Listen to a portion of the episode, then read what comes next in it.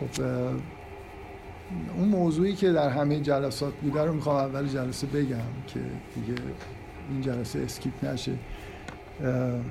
حالا با توجه به اینکه عقب افتاده شاید بشه از یه جهاتی بهتر در موردش بحث کرد. تا قبلش اجازه بدید که من یه نکته ای رو فقط که خارج از موضوع بحث های ما هست و بهش اشاره بکنم. جلسه قبل به من گفتن که این مسئله ای که توی جلسات مطرح شده درباره ویژگی گمراه کننده بودن و هدایت کننده بودن قرآن که من تاکید کردم که در واقع اینکه چرا اینطوریه یه بخشی ارجاع در واقع میشه دادش به مسئله شر و اینکه چرا ابلیس و گمراهی در جهان هست و این امکان در واقع فراهم شده و تاکید کردم که این چیز خیلی مهمیه که باید هر کسی که به خدا ایمان داره به قرآن ایمان داره این مسئله رو بدون و حل شده باشه براش.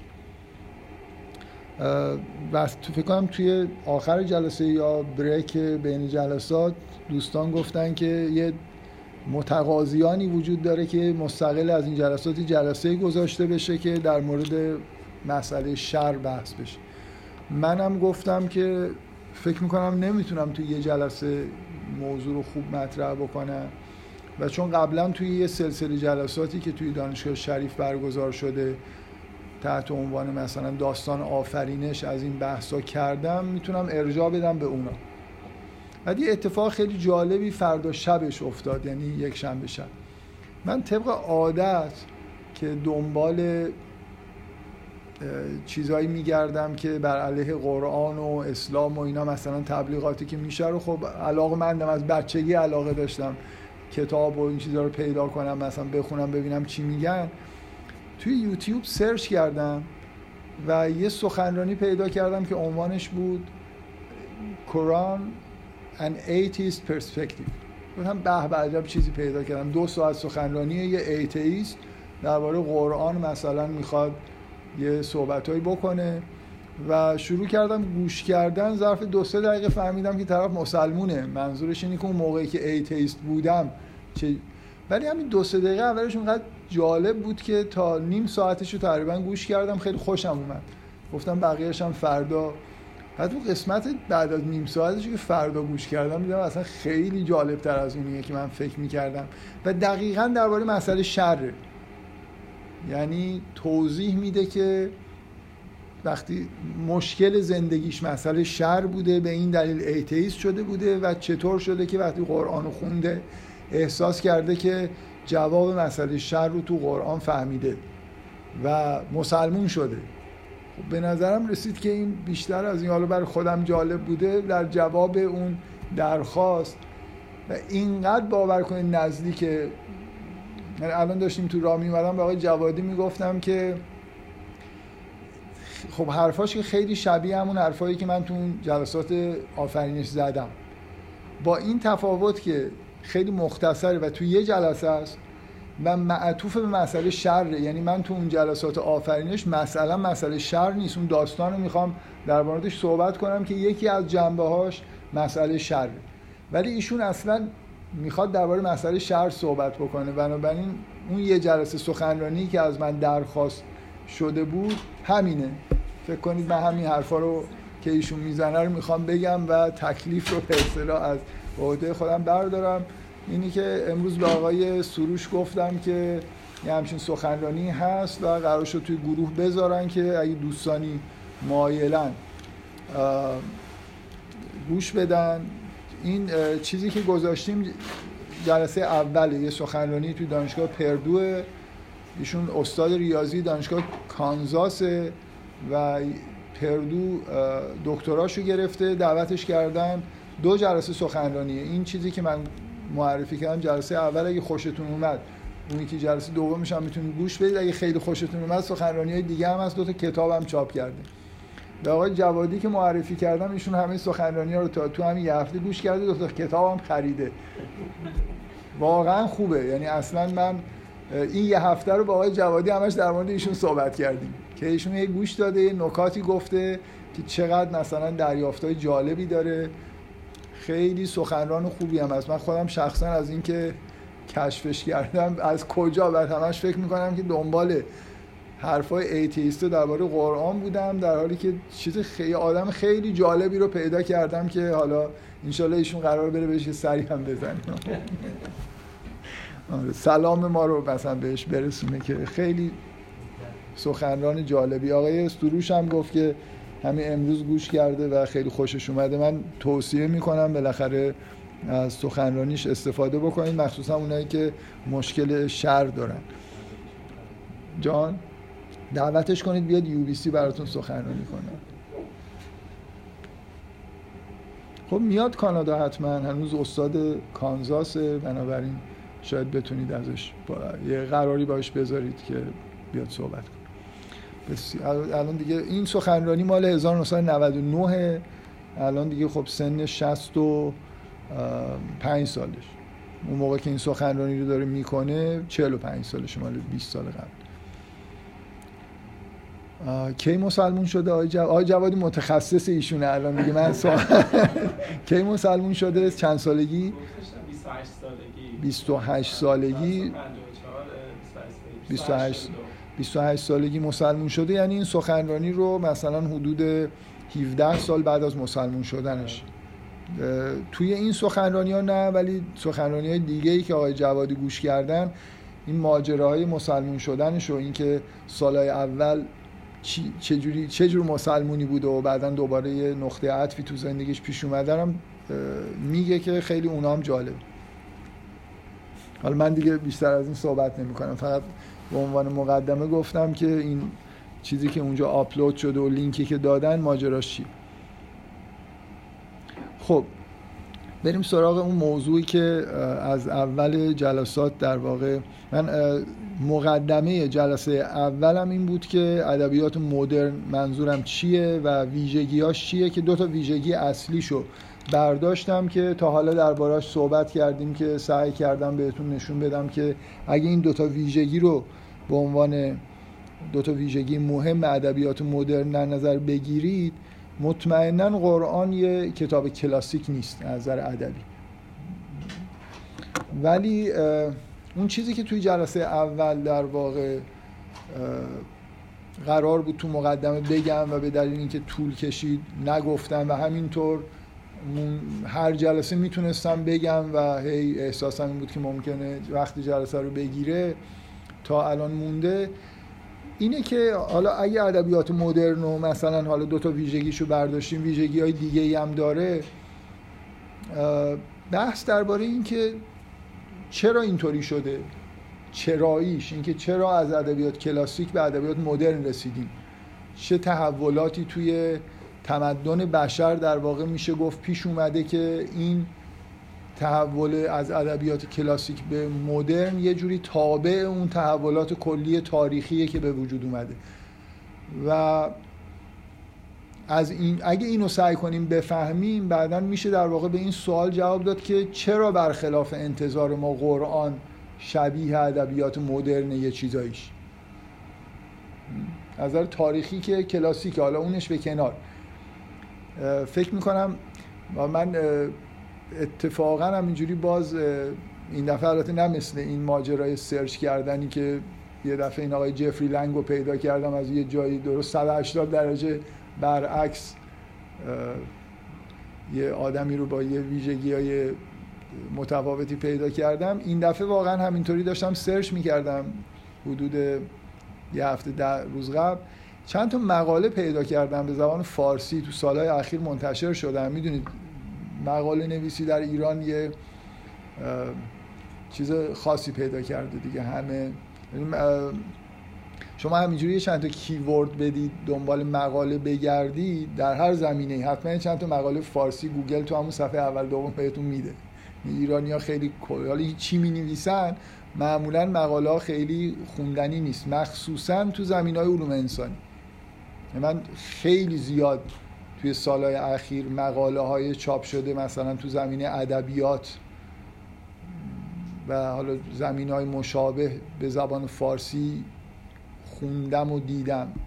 بالای 90 و چه می‌دونم 99 درصد بگم مقاله که چیزی ازش یاد بگیرید پیدا نمیشه. یعنی مقاله همینطوری در حد اینن که یه چیزی چاپ بنویسن که چاپ بشه مثلا چه می‌دونم امتیاز بگیرن و این حرفا. خیلی از بی محتوان غالبا چیز جالبی پیدا نمی‌کنید توشون چند تا مقاله پیدا کردم که در واقع درباره اینن که هیچ شباهتی بین ادبیات مثلا اسلامی و قرآنی و ادبیات مدرن نیست. ادبیات مدرن چیز خیلی بدیه و ادبیات مثلا قرآن ادبیات خیلی خوبیه. مثلا از این دیدگاه که هنر کلا هنر دینی هنر اسلامی هنر مقدسه و هنر مدرن هنریه که اون جنبه قدسی توش نیست بنابراین اینا با هم دیگه هیچ ربطی نداره. من خب برام جالب بود دیگه. من دارم یه سری سخنرانی می‌کنم که مثلا بگم که ادبیات و قرآن شباهت های جالبی به ادبیات مدرن داره و یه عده اونجا دارن مقاله می نویسن که موضوعش اینه که این دوتا اصلا 180 درجه با هم دیگه فرق دارن. پس این سوال به نظر من همین مقاله یه چیزی دارن میگن که خیلی دروغ نیست. اینکه مدرنیتر ما با مثلا شکست شدن ارزش های سنتی قداست و این چیزا می‌شناسیم. مثلا اومانیسم در مرکز تفکر مدرنیته قرار داره. بنابراین به نظر میاد که هنری هم که از اینجا میاد یه هنر انسانی غیر الهی غیر مقدس بشریه بنابراین یه جوری از لحاظ محتوا و فرم اینا نباید شباهت داشته باشه به هنر مقدس دینی. دیگه اوج اگه بخواید بگید هنر مقدس خود کتب مقدس دینی به اصطلاح آخرشن دیگه که جنبه قداست واقعا دارن. خود متن جنبه مقدس. داره بنابراین اگه سیر تحول ادبیات مدرن هنر مدرن رو بتونیم در واقع جوری پیدا بکنیم که چی شده که ویژگی های جدیدی توی ادبیات به وجود اومده بعد این سوال یه خورده سخت رو که چرا باید قرآن یه شباهت هایی به هنر مدرن داشته باشه رو شاید بتونیم بهش بپردازیم. چرا این ویژگی های مشترک بین هنر مدرن و قرآن وجود داره؟ در حالی که به نظر می‌رسه که نباید مثل اینکه آدم حسش اینه که نباید اینا با هم دیگه شباهت داشته باشه. من می‌خوام از یه مدل به اصطلاح توی روانشناسی استفاده بکنم. مثل اینکه خیلی خیلی سعی کنم دور وایستم. کل این تحولات تاریخی بشر رو از یه دیدگاهی یه بررسی بکنیم و بعد سعی کنم نشون بدم که خیلی از ویژگی های هنر مدرن در واقع تابع این تغییر خیلی کلی هستن که توی تاریخ بشر توی تمدن بشری اتفاق افتاده. یه مدل روانشناسی خیلی معروف هست که حالا کاملا به نظر می‌رسه که منشأش در آثار فرویده ولی با اسم دیگه به اصطلاح توی دهه های اخیر popular شده. یه سگانه ای رو فروید مطرح کرد توی روانکاوی خودش که مثلا ترجمه فارسیش انگلیسیش میگن id ego و super ego. فارسیش مثلا نهاد من و مثلا ابرمن یا چیزهای شبیه حالا من اگه بخوام به فرویدی صحبت بکنم همون ego و super ego رو میگم و این چیزی که اسمایی که باش popular شد خیلی در واقع این سگانه سگانه جدید شبیه همون سگانه فرویدیه ولی واقعا از لحاظ تئوری تفاوتهایی داره. شاید ایده از اونجا اومده ولی نحوه بیانش مقدار فرق داره. چیزی که به عنوان کودک والد و بالغ معروف شده که مشابه همون id super ego و ego این سه تا اصطلاح. من می‌خوام این سگانه رو معرفی کنم و بر اساسش مثلا بگم که در طول تاریخ چه اتفاقی توی تمدن بشری میشه گفت افتاده از این دیدگاه. بعد رفتش بدم به ماجرای تغییرات هنر مدرن و اینکه چرا طبیعیه که قرآن یه ویژگی های شبیه هنر مدرن داشته باشه. این سگانه در واقع معنیش اینه که مثلا حالا به صورت همین کودک والد بالغ بخوایم بهش نگاه بکنیم که شما به یه کودک که نگاه می‌کنید یه سری فقط می‌بینید که نیاز هست. نیازهای معمولا اینکه کاری بکنه که خوشش بیاد. از خوردن شروع میشه. بچه همینجور به دنیا که میاد نیاز اصلیش خوردن. غذا که می‌خوره لذت می‌بره و این مثلا یه بخش عمده از زندگیش رو تشکیل میده. علاقش به مادرش همینجور مثلا فرض کنید ماهای اول این شکلی میگذره کم کم داره رشد می‌کنه از چیزهای دیگه ای لذت می‌بره و معمولا اینجوریه دیگه. تو ماهای اول یکی دو سال اول از این سری اعمال حیاتی لذت می‌بره از ارتباطش با پدر و مادر و اطرافیان لذت می‌بره و کلا شما انتظار ندارید و اینجوری نیست که از قواعد اخلاقی مثلا پیروی بکنه. اصلا برای بچه خوب و بد و این حرفا معنی نداره. به تدریج وقتی که داره بزرگ میشه یه سری قواعد نهی ها که این این کار رو نباید بکنی. این کار خوبه این کار بده. اینا در واقع به زندگیش اضافه میشه. حالا تئوری فروید اینجوریه و توی همین کودک والد بالغ هم همینطوره. که اینا در ابتدا از درون نمیان. بچه سه چهار ساله به اصطلاح خودمون بخوایم صحبت بکنیم عقل نداره که بفهمه خوب و بد یعنی چی. بهش میگن. والده که بهش در واقع میگه که این کارو بکن اون کارو نکن. بنابراین زندگی بچه بعد از این مدتی تبدیل میشه به یه سری نیازهای درونی که می‌خواد اینا رو ارضا بکنه و لذت ببره. خوش باشه غذا بخوره. حالا از بیرون یه سری امر و نهیا وجود داره که ممکنه همراه با تنبیه تشویق باشه که یه جوری در واقع اگه کار بد کرد تنبیه بشه کار خوب کرد پاداش بگیره. و این نهیا به طور کلی شروعش از داخل خانواده و به اصطلاح پدر مادر مخصوصا تاکید رو پدره حالا به دلایل. که بچه رو محدود می‌کنه که این درست این کاری که می‌خوای بکنی خوشت میاد ولی نباید بکنی. بچه باید کم کم یاد بگیره که یه خطکشی هایی وجود داره که نمی‌تونه پاشو از این بیرون بذاره و توی این در واقع محدود است که می‌تونه کارهایی که دلش می‌خواد انجام بده. حالا این والد می‌تونه اسم این عنصر رو می‌ذارن والد برای خاطر اینکه از والد واقعا تو زندگی یک کودک از والد شروع میشه.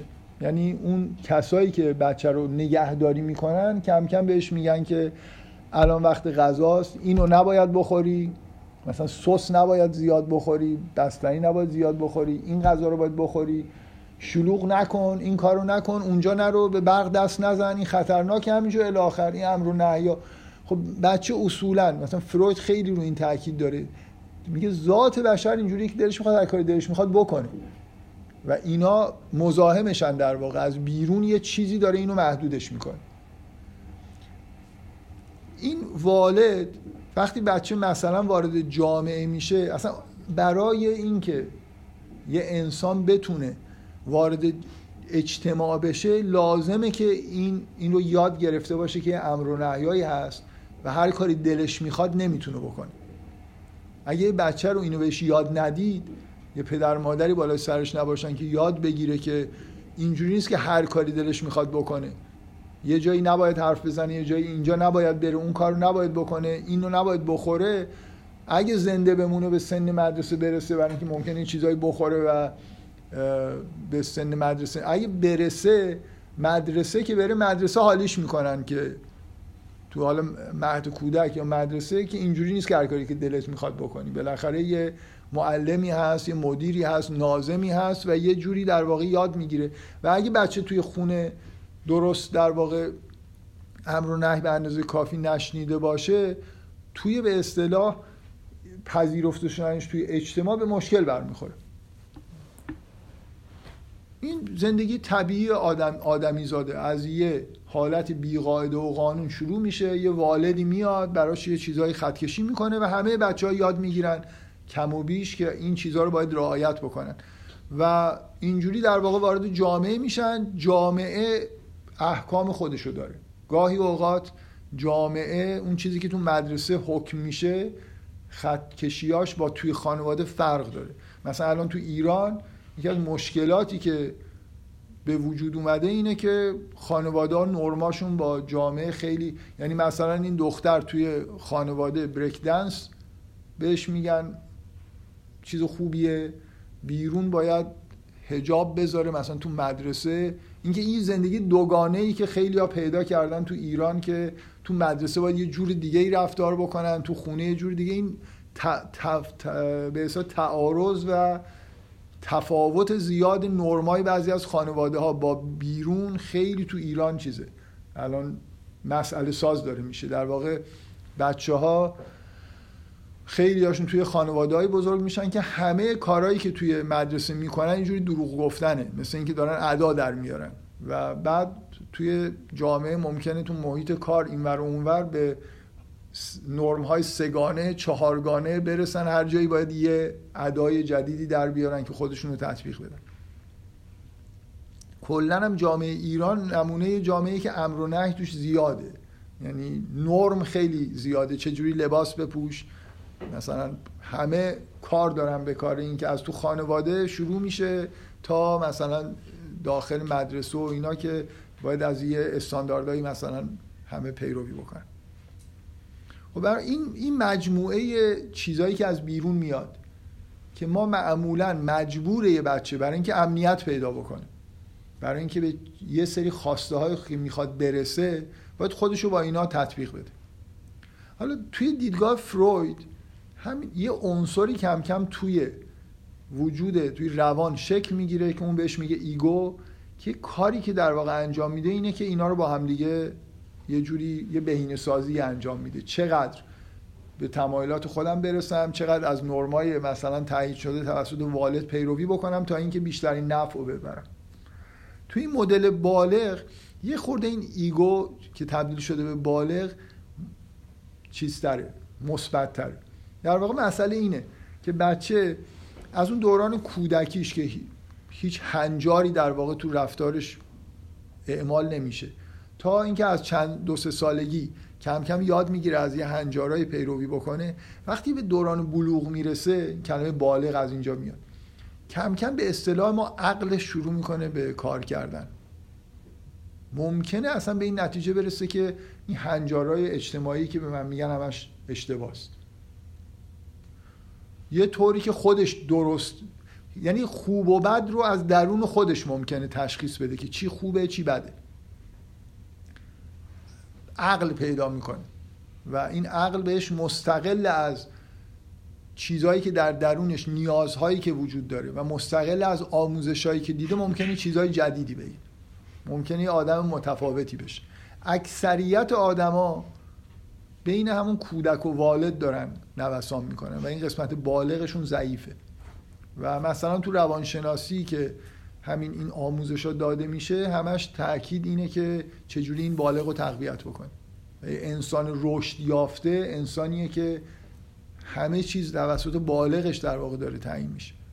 یک کتاب خیلی معروفی است بسیار پرفروش که در تمام زبانهای دنیا هم ترجمه شده به زبان فارسی هم همینطور تحت عنوان وضعیت آخر که مبنای تحلیلاش همین کودک والد بالغه تو ایران هم خیلی پرفروش بوده. الان نمی‌دونم هنوزم حتما تجدید چاپ میشه ولی یه دورانی یکی از پرفروشترین شاید کتابای روانشناسی بازار کتاب ایران بوده. تو همه جای دنیا هم فروش کرده. این اصطلاحات کودک والد بالغ اگه اشتباه نکنم اریک برن متداول کرده تو روانشناسی. ولی اون کتاب وضعیت آخر مال خود برن نیست. مال دو نفر اگه اشتباه نکنم یکی اسمشون. سرچ بکنید پیدا میشه دیگه. هریسه اگه اشتباه نکنم اسم یکی از نویسنده. خب این اساسا این خیلی این سگانه تو تحلیل رفتار آدما موثر. اون کتابی که خود برن نوشته اسمش هست تحلیل رفتار متقابل اگه اشتباه نکنم. اونم به فارسی ترجمه شد. دو سه تا از کتاب های اریک برن به فارسی وجود داره. یکی کتاب بازی هاشه و یکی هم همین کتاب تحلیل رفتار متقابل اگه اشتباه نکنم. نویسنده های وضعیت آخر رو پیدا کردید؟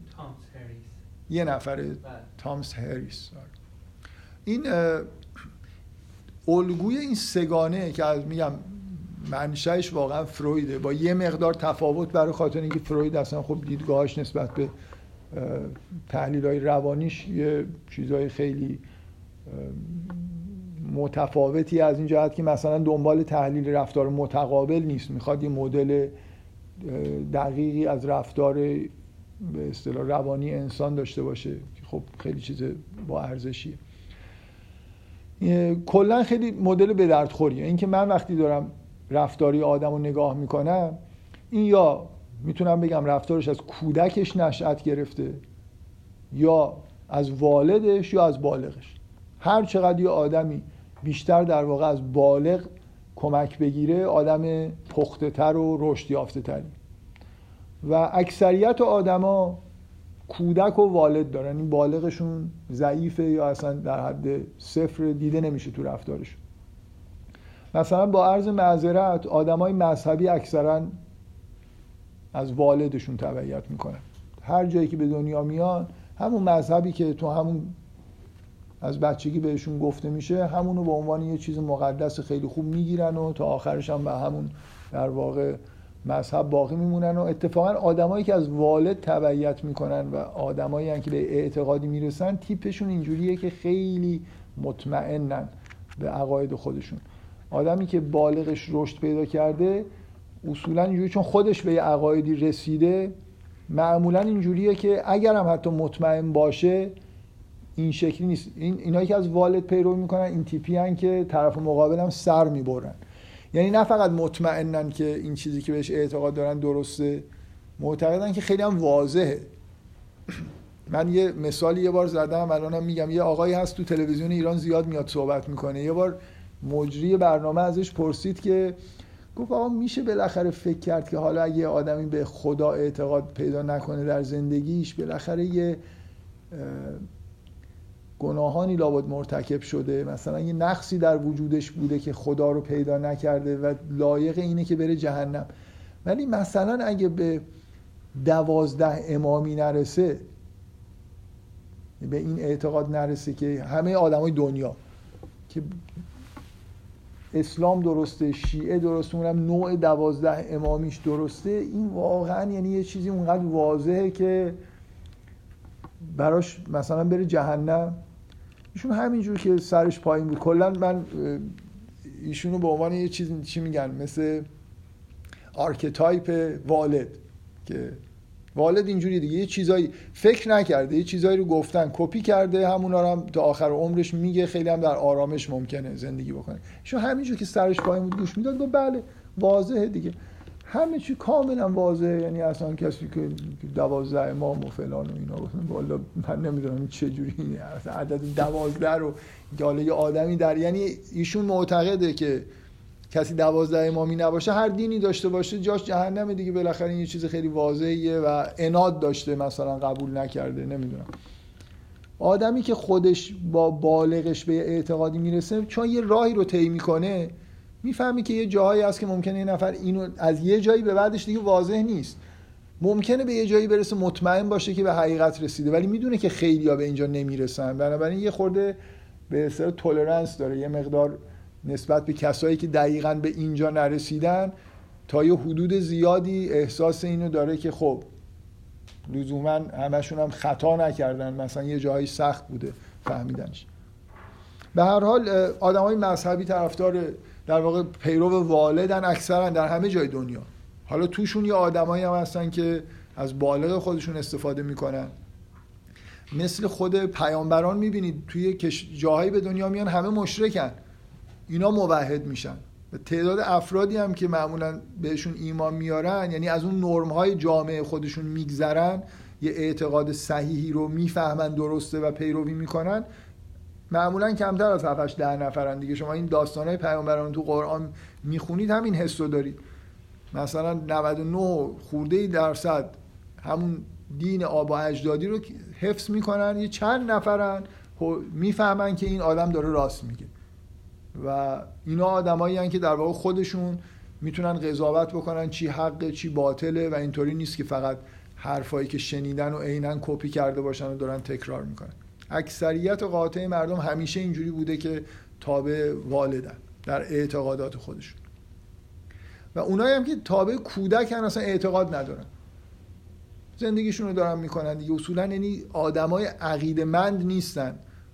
خوش میگذرونن زندگیشون رو می‌کنن و همینطور به اصطلاح از بیشتر در واقع تابع غرایز خودشون هستن تا تابع اینکه یه کسی بهشون گفته این کارو بکن و نکن. آزادی در واقع آزادی به خودشون میدن در ارزای نیازا و لذت بردن و اینا تیپشون این شکلی. حالا به تاریخ بشر نگاه کنید تمدن بشر یه جوری خب به نظر میاد از یه چیز جوامع یه مقدار آزادی که همینجوری دارن از غرایز خودشون پیروی می‌کنن. فرهنگ هنوز شکل نگرفته در ابتدا. که بخواد بگه این کار رو هی بکن اون کار رو نکن و این حرفا. این از یه حالت کودکانه شروع میشه. همینطور که تو تاریخ جلو میریم مثلا به تمدن غرب که همین مدرنیته ازش در اومده به یه جایی می‌رسید توی مثلا قرون وسطا که کاملا والده که مسلطه. و والدم یه جورایی والدی که در غرب مسلط میشه کلیسا مسیحیت این مدار سختگیرانه دوران قرون وسطا کودک آزاره.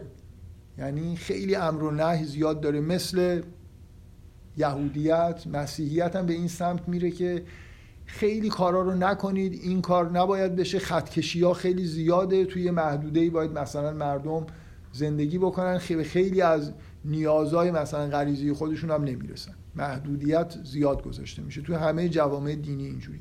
این بالاخره به یه پیکی می‌رسه. تا اینکه وارد دوره روشنگری میشیم. رونسانس پیش میاد. تو دوره روشنگری به نظر میاد که عقل بشره. بالغه که یه جوری بر علیه این والد سختگیر قیام می‌کنه.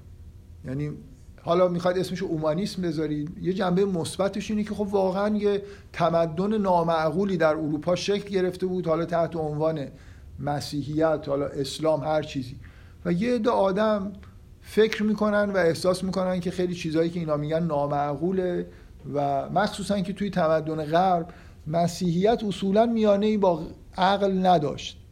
یعنی عقل رو تغییر می‌کرد. ایمان و باور مثلا ارتباط با مسیح و خدا و اینا خیلی تابع عقل نبود. بیشتر در واقع تابع یه باورهایی بود که باید شما از یه راه دیگه بهش می‌رسید خب بالاخره به نظر میاد که توی دورانی یه نهضت روشنگری فلاسفه هستن متفکرهای اجتماعی هستن که بر علیه اون والد انگار انگار یه جورای شورش می‌کنن و ممکنه یه نفر ساده اندیش فکر کنه که نتیجهش اینه که می‌رسیم به یه دورانی که بالغ حالا توش حاکمه. منتها یه آدمی که خیلی ساده نباشه می‌فهمه که جامعه بشری توده مردم در اثر فعالیت روشنگری چهار پنج نفر ده نفر چل پنجاه نفر به اینجا نمی‌رسن که از بالغشون استفاده بکنن. اتفاق دیگه ای میفته منتها چه اتفاق افتاده و میفته تو زندگی آدم هم همین جوریه یه آدمی تو ایران دو آتشه مثلا یه مذهبی رو پذیرفته به محض اینکه پا میشه میاد مثلا از کشورش خارج میشه دیگه تحت تاثیر اون والد جغرافیایی خودش نیست میاد اینجا و عقاید مذهبیش خیلی زود بخار میشن و حالا تبدیل به یه آدم دیگه ای میشه. برای اینکه و شیعه بوده سنی میشه یا اصلا دین و نماز خوندن رو می‌ذاره کنار. این اتفاق بعد از این مدت که نگاه کنید خیلی هاشون دیگه هیچ اعتقادی هم ندارن. یعنی می‌رسن به همون حالت بی اعتقادی که متناسب با کودکه. این اتفاق تو جامعه غرب هم افتاد. یعنی اولش به نظر می اومد که می‌خوایم به یه اعتقادات مثلا معقولی برسیم ولی نهایتا بعد از چند صد سال می‌بینید که به یه تمدنی رسیدیم که توش اعتقاد داشتن خیلی چیزه. خیلی در واقع انگار چیز خوبی نیست. زندگی می‌کنیم دیگه بلا می‌رسیم در واقع به همون انگار داریم برمیگردیم به همون حالت آزادی عمل کودکانه ابتدای تمدن. این فروید اتفاقا خیلی روی این تاکید داشت که همین والده که اصلا تمدن رو می‌سازه. یعنی اگه از اول اصلا تمدن نتیجه از نظر فروید سرکوبی همون قرائزه یعنی اگه قرائز آزاد باشن هر کسی هر کاری دلش می‌خواد بکنه اصلا این نرما و هنجارا به وجود نیان. درست یا غلط؟ تمدنی به وجود نمیاد. تمدن نتیجه اینه که بالاخره باید یه والدی حاکم باشه. خب هیچ هیچ تمدنی بدون والد نیست. و الان در واقع ما با یه والدی در مثلا دنیای غرب بعد از 2300 سال که از روشنگری گذشته طرف هستیم که خود این والد همدست و همراه با کودکه. یعنی مثل اینی که مثل اینکه شما از اول آموزش ببینید که اون چیزی که خوبه اینه که از غرایز خودتون پیروی بکنید. از نیازهای مثلا لذت طلبانه خودتون رو پاسخ بدید و هر کسی هر کاری دلش می‌خواد بکنه. بیاید به هنر مدرن نگاه بکنید. هنر مدرن اصلا هنر کلاسیک ویژگیش چیه؟ یه هنر به شدت در واقع تحت تاثیر والده. یعنی همه چیز به نظر میاد خطکشی شده و دیکته شده است. من همون مثالی که می‌زنم مثل خط مثلا خطاطی به معنای کلاسیکش. این یه باید اینجاش دو نقطه باشه اونجاش سه نقطه باشه. الف باید سه نقطه باشه. اینو باید اینجوری بنویسی. الگوی کاملا مشخصی به هنرمند نگار داده شده که توی این مسیر باید بری. این کارو نباید بکنی. نه امر و نه زیاده. به یه جای هنر مدرن یه ویژگیش در واقع اینه که بشکنه قواعدو. اون ویژگی اول از اینجا میاد که مثل قیام کردن در مقابل والد دیگه. هنریه که حالا قراره که از بالغ در واقع یه جوری تو غرب اتفاقی که افتاده یه هنر مدرنیستیه. خیلی به اصطلاح تحت تاثیر عقل و منطق و اینا به وجود اومد که خیلی هم ارتباط باش راحت نیست. ولی اون چیزی که واقعا غلبه پیدا کرده هنر پاپیولاره. هنر پاپیولاره که الان بالای 99 درصد هنر غربی رو که هنر کاملا کودکانه است دیگه. هر کسی هر چی دلش می‌خواد بدون قاعده موسیقی تولید بکنه بخونه lyrics ش حالا هر چی می‌خواد باشه. مثلا فرض کنید یه مثال خیلی سادهش به رقص نگاه کنید از 400 سال پیش مثلا یه رقصهایی وجود داشت که باید چند سال یه نفر آموزش ببینه که چجوری وایسه پاهاشو چجوری برداره. بعد یه دفعه توی دوره مثلا rock and roll رقص جدیدی اینی که برو مثلا خودت تکون بده دیگه. اصلا قاعده آموزش لازم نیست ببینی. همین هیجانات مثلا غریزی که در اثر اون موسیقی داره به دست میده رو تخلیه کن. الان هم همینه دیگه. شما مثلا آموزش رقص خیلی مد نیست. مثلا هر کسی هر جوری خودش تکون بده هر چقدر درون خودشو بهتر انگار بیرون بریزه اکسپرس بکنه خودشو این یه جوری انگار کفایت می‌کنه. اینکه قاعده ای باشه و حالا بخوام هی آموزش ببینم و اینا یه مقداری با این هنر پاپیولار خیلی نمی‌خونه. بنابراین شما هنر رو که نگاه می‌کنید توی این تحولات تمدن همون جوری که تمدن خیلی والدانه بود یه مذهب مثلا مسیحیت با خطکشی های مشخص همه عقاید و درست و غلطش رو به شما می‌گفتن و یه آدمی خیلی هم تنبیه می‌شدید. اگه یه ذره کسی پاشو از اون خطکشی ها بیرون میذاشت ممکن بود برخورد خشنی صورت بگیره. هنرم همینطوری بود که بالاخره طی یه با یه قالبای مشخصی زیبایی باید خلق می‌شد. جلو که اومدیم بعد از دوره رنسانس و روشنگری و اینا هنر یه مقدار این در واقع ویژگی رو پیدا کرد که هنرمند خودش از قید این قاعده ها جدا کرد و خودش در واقع هنرمند به این بلوغ می‌رسه که می‌تونه در واقع قاعده های خودش رو وضع بکنه. واجه های خودش رو به وجود بیاره استراکچر خودش رو مثلا به شعر بده. موسیقی که اتفاقا از بعضی از اون قاعده ها پیروی نمی‌کنه نشون بده که می‌تونه باعث زیبایی خلق بکنه و الاخر و اینکه نهایتا به سراشیب غلبه کودک میفته هم یه چیز قابل پیش بینیه تو زندگی آدما هست تو تمدن که حتما پیش میاد. شما مدام ممکنه یه انقلاب های بالغانه یه جاهایی تو دنیا صورت بگیره ولی بعد نهایتا می‌بینید که تمدن احتیاج به والد داره. مثلا شما نمونه خیلی واضحش تو انقلاب های کمونیستی. خب این یه چیز روشنفکری مارکسیسم یه نهزت روشنفکریه که خیلی از عقل اومده. ولی نهایتا نگاه می‌کنید که حزب کمونیست باید شروع کنه قاعده های مشخصی رو بیان بکنه اونایی که پیروی می‌کنن رو پاداش بده اونایی که یعنی تبدیل میشه به یه والد مارکسیست. و نهایتا به یه جوامعی می‌رسیم که باز دوباره اتفاقا یه والد خیلی قوی و سختگیری اونجا در واقع حاکم منتها حالا اینجا به جای مسیحیت یه نظام فکری جدیدی جانشین شد. در حالی که مارکسیسم در ابتدا توی آثار خود مارکس اینجوری نیست. یه چیز خیلی روشن فکرانه یعنی خب من فکر کنم این توضیحاتی که دادم باید تا حدودی روشن بشه که چرا قرآن اینجوریه. آه اون دو تا ویژگی از کجا میاد؟ قاعده شکنی و هنر مدرن که واضحه. قاعده رو انگار بالغ می‌ذاره تحمیل می‌کنه. حالا چه کودک چه بالغ. والد می‌ذاره کودک و بالغ میشکنه. چیزی که نکته دوم اینه کلا توده مردم دیگه توی تمدن غرب تابعه والد نمی‌خوان باشن. خودشون هم نمی‌خوان از یه والدی پیروی بکنن.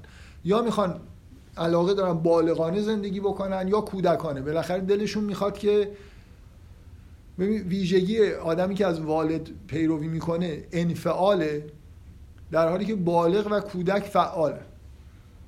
چیزی که اتفاق میفته اینه که یه مخاطب اثر هنری چه از بالغش پیروی بکنه چه از کودک دوست داره فعال باشه. دوست نداره منفعل باشه. بنابراین هم هنرمند هم مخاطب بینشون انگار یه توافق صورت می‌گیره که خیلی هنرمند اون چیزی رو که می‌خواد بگه تحمیل نکنه به مخاطب. در مخاطب یه جایی بذاره. بنابراین شما اولا کم کم به اینجا می‌رسیم توی غرب که باز همون جنبه بالغانش همون جنبه کودکانش که طرف نمی‌خواد اصلا یه چیز خیلی مشخصی رو قاطعانه بگه. این ویژگی والده که می‌خواد یه عقیده ای رو تحمیل بکنه به طرف مقابل. بالغ هم اصولا اینجوری نیست که دوست داشته باشه عقیده خودش رو تحمیل بکنه. و کودک اصولا عقیده خاصی نداره. یعنی این دوران مخصوصا پست مدرن هنرش اینجوری اصلا چیزی قرار نیست گفته بشه. داریم بازی می‌کنیم با هنر. تفریح بیشتر. تا اینکه مثلا ابراز عقیده باشه پیام بخوایم بفرستیم برای مخاطب. پیام هم اگه بخوایم بفرستیم باید رعایت اینو بکنیم. مخاطب امروزی دوست نداره کسی نصیحتش بکنه.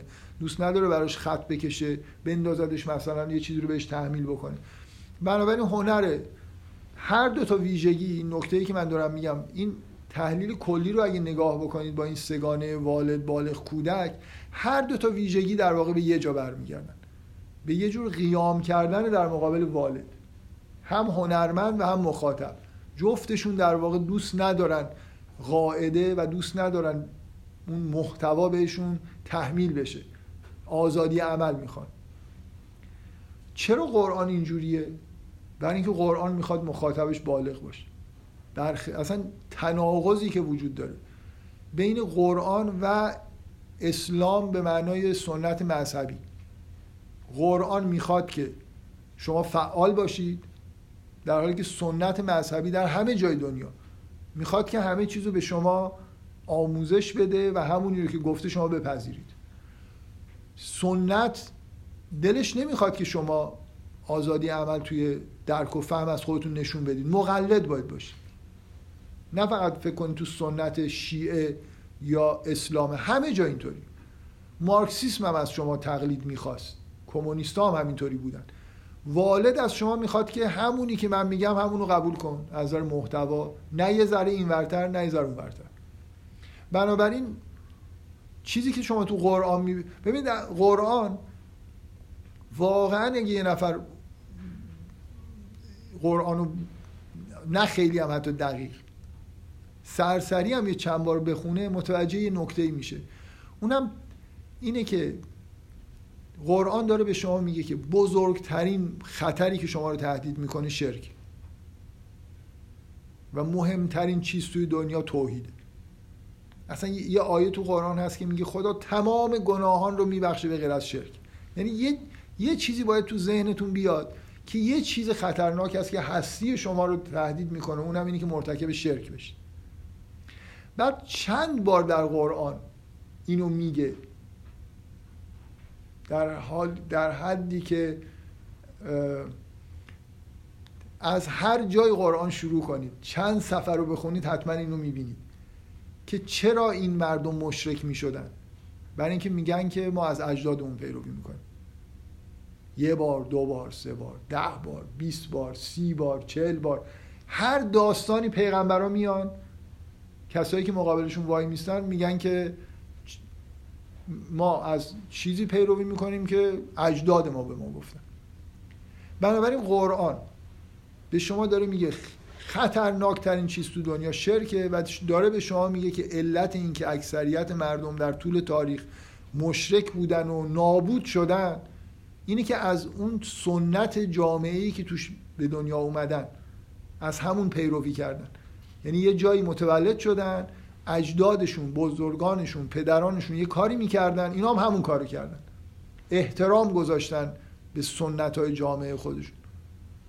بنابراین از اول داره انگار ما رو بر علیه والد و اینکه خطر بزرگی که ما رو تهدید می‌کنه اینه که مواظب این باشیم که از بچگی به ما یه چیزای آموزش دادن. اینا درسته غلطه. یه خورده ریوایزشون بکنیم. مهم نیست کجا به دنیا اومدیم. این خطر و قرآن در واقع به شما داره گوش زد می‌کنه که انگار مهمترین مسئله تاریخ بشر همینه که همه مردم که گمراه شدن اینجوری نبود که شرک و اختراع کنن. پیروی کردن از شرک موجود توی جامعهشون. اگه فکر می‌کنید شما که در ایران همتون متولد شدید در جایی متولد شدید که توحید اونجا حاکم بوده اشتباه می‌کنید. برای اینکه هیچ جایی توحید به معنای واقعی کلمه حاکم نمیشه. می‌دونید؟ یعنی حتی اگه از شما که اصلا از اول بچگی تا درباره شرک و توحید اصلا آموزشی ندیدید. توی آموزش های سنتی ایران اینا مسائل فرعی هست مثلا هجاب مهمه. خیلی چیزهای دیگه هست که شما یه آمار بگیرید از اینکه در بالای منابر مثلا موضوع صحبت ها چیه؟ صد هزار تا منبر و جلسه سخنرانی مذهبی ایران رو انتخاب کنید. ببینید چند تاش درباره من فکر کنم هزار تا یکی هم درباره شرک و توحید صحبت نمی‌کنن. از آموزش های مذهبی ایران خیلی این توش پررنگ نیست. جاهای دیگه هم که پررنگه فکر نکنید که حالا جامعه مو هزار جور در واقع شرک راه خودش رو باز می‌کنه توی همه جوامع و همه فرهنگ بنابراین هر کسی هر جایی به دنیا اومده قرآن داره دعوتش می‌کنه که مواظب این مسئله باشه. عقاید شرک آلود وجود دارن و پیروی کردن از همین سنتی که تو جامعه که به دنیا اومدید بزرگترین خطریه که هر کسی رو تهدید می‌کنه. باید بالغ بشید از نظر فکری. باید یاد بگیرید که یه چیزایی رو که شنیدید رو ریوایز بکنید. ببینید درسته غلطه. آدمی که باید آدمی باشید که حق رو بشناسید کشف بکنید. قرآن می‌خواد شما رو اینجوری تربیت بکنه. بنابراین یه ارتباط و شباهت فوقالعاده زیادی بین هنر مدرن و قرآن وجود داره. قرآن نمی‌خواد شما به عنوان مخاطب منفعل باشید. نمی‌خواد شما رو مثل یه ببخشید. نمی‌خواد ما رو مثل گوسفند من دارم شما میگم خوب نیست. نمی‌خواد مخاطبش رو گوسفند بار بیاره. می‌خواد شما رو با متفکر بار بیاره. چه, چه ربطی بین این آدمایی که میگن مدرنیته هیچ ربطی به اسلام نداره؟ خیلی هم ربط داره. شو اصلا بیشترین چیزی که تو قرآن بهتون میگه این که از عقلتون پیروی بکنید. فکر کنید. افلا یعقلون افلا تعقلون افلا یتفکرون. از اول تا آخر همینو داره از شما می‌خواد. قبول نکنید این چیزایی که بهتون گفتم فکر کنید. نگاه کنید. میگه که شما رو بگو که من شما رو به سمت حق دعوت می‌کنم علا بصیرت. ببینید من یه روحانی تصادفا چند بارم اینجوری خیلی سنم اول دانشجویی بود. یه جاهایی هی میدیدمش مثلا توی چند تا مسجد می‌رفتم نماز بخونم اونم همونجا میومد نماز می‌خوند امام جماعت هم نبود. مثلا نمی‌دونم همیشه هم یه نفری همراهش بود. چند تا خاطره جایی که دوبار با من صحبت کرد. یه بار این جمله رو گفت من خیلی تو ذهنم مونده برای خاطر اینکه از نظر ادبی بیان جالبی داشت. همین فکر کنم این آیه رو گفت که ببینید این فرق بین اسلام و قرآن با همه حرفای دیگه ای که دعوتهای دیگه ای که تو دنیا هست اینه. همه میگن بیا و ببین. قرآن میگه ببین و بیا. علا بصیرتن. شما رو باید یه چیزی رو ببینی. بپذیری بعد دنبال پیغمبر را بیفتی. نه اینکه افسار آدم و قرآن بگیره بگه آقا بیا من بهت می‌خوام یه چیزی نشون بدم. و اصلا معلوم نیست رو کجا می‌بره. اعتماد نکن به اینکه یه آدمی مثلا این همینجوری داره یه چیزی میگه من دنبالش برم. بصیرت داشته باش. وقتی قرآن دعوتش به اینه که شما بالغ باشید از عقلتون استفاده بکنید از تفکرتون استفاده بکنید نتیجهش اینه که طبیعیه که یه جاهایی یه ویژگی های شبیه هنر مدرن پیدا بکنه. قواعد رو میشکنه. برای خاطر اینکه اصولا شما نباید یه آدمی باشید که این هنر متناسب با بلوغه که خیلی خطکشی های چیز وجود نداشته باشه. یعنی فرم رو از محتوا مثلا بگیره نه از یه جای انگار از بالا دستور اومده که این شکلی مثلا تو این کادر وزنا باید اینجوری باشن نمی‌دونم واژه ها باید اینجوری به کار برن و الی آخر. حتی گرامر رو رعایت نمی‌کنه. این قاعده شکنی چیزیه که انگار قرآن متناسب با اینکه داره دعوت می‌کنه به اینکه مقلد نباشید متفکر باشید با محتوا محتوای دعوت سنخیت داره. از اون طرف می‌خواد که شما به عنوان مخاطب اصلا بهتون نه فقط اینکه می‌خواد که شما منفعل نباشید از اولش که باز می‌کنید بهتون میگه که این ممکنه گمراهتون بکنه. خوب بخون. الان شاید اینجا مثل اینکه ببخشید مثل اینکه من قرآنو که باز می‌کنم از اول یه خورده با ترس و لرز که این درست دارم می‌فهمم. یه خورده با دقت یه جاهایی مثل اینکه من بگم که اینجا یه دامی گذاشته شده که یه جاهایی مثلا اگه دقت نکنی ممکنه تو اون دام بیفتی گمراه بشی. یه خورده شما رو هوشیار می‌کنه که باید با تدبر بخونید دقت بکنید. احتمالی که اشتباه بفهمید هست. بنابراین موقع خوندن قرآن دارید فعالیت می‌کنید منفعل نیستید.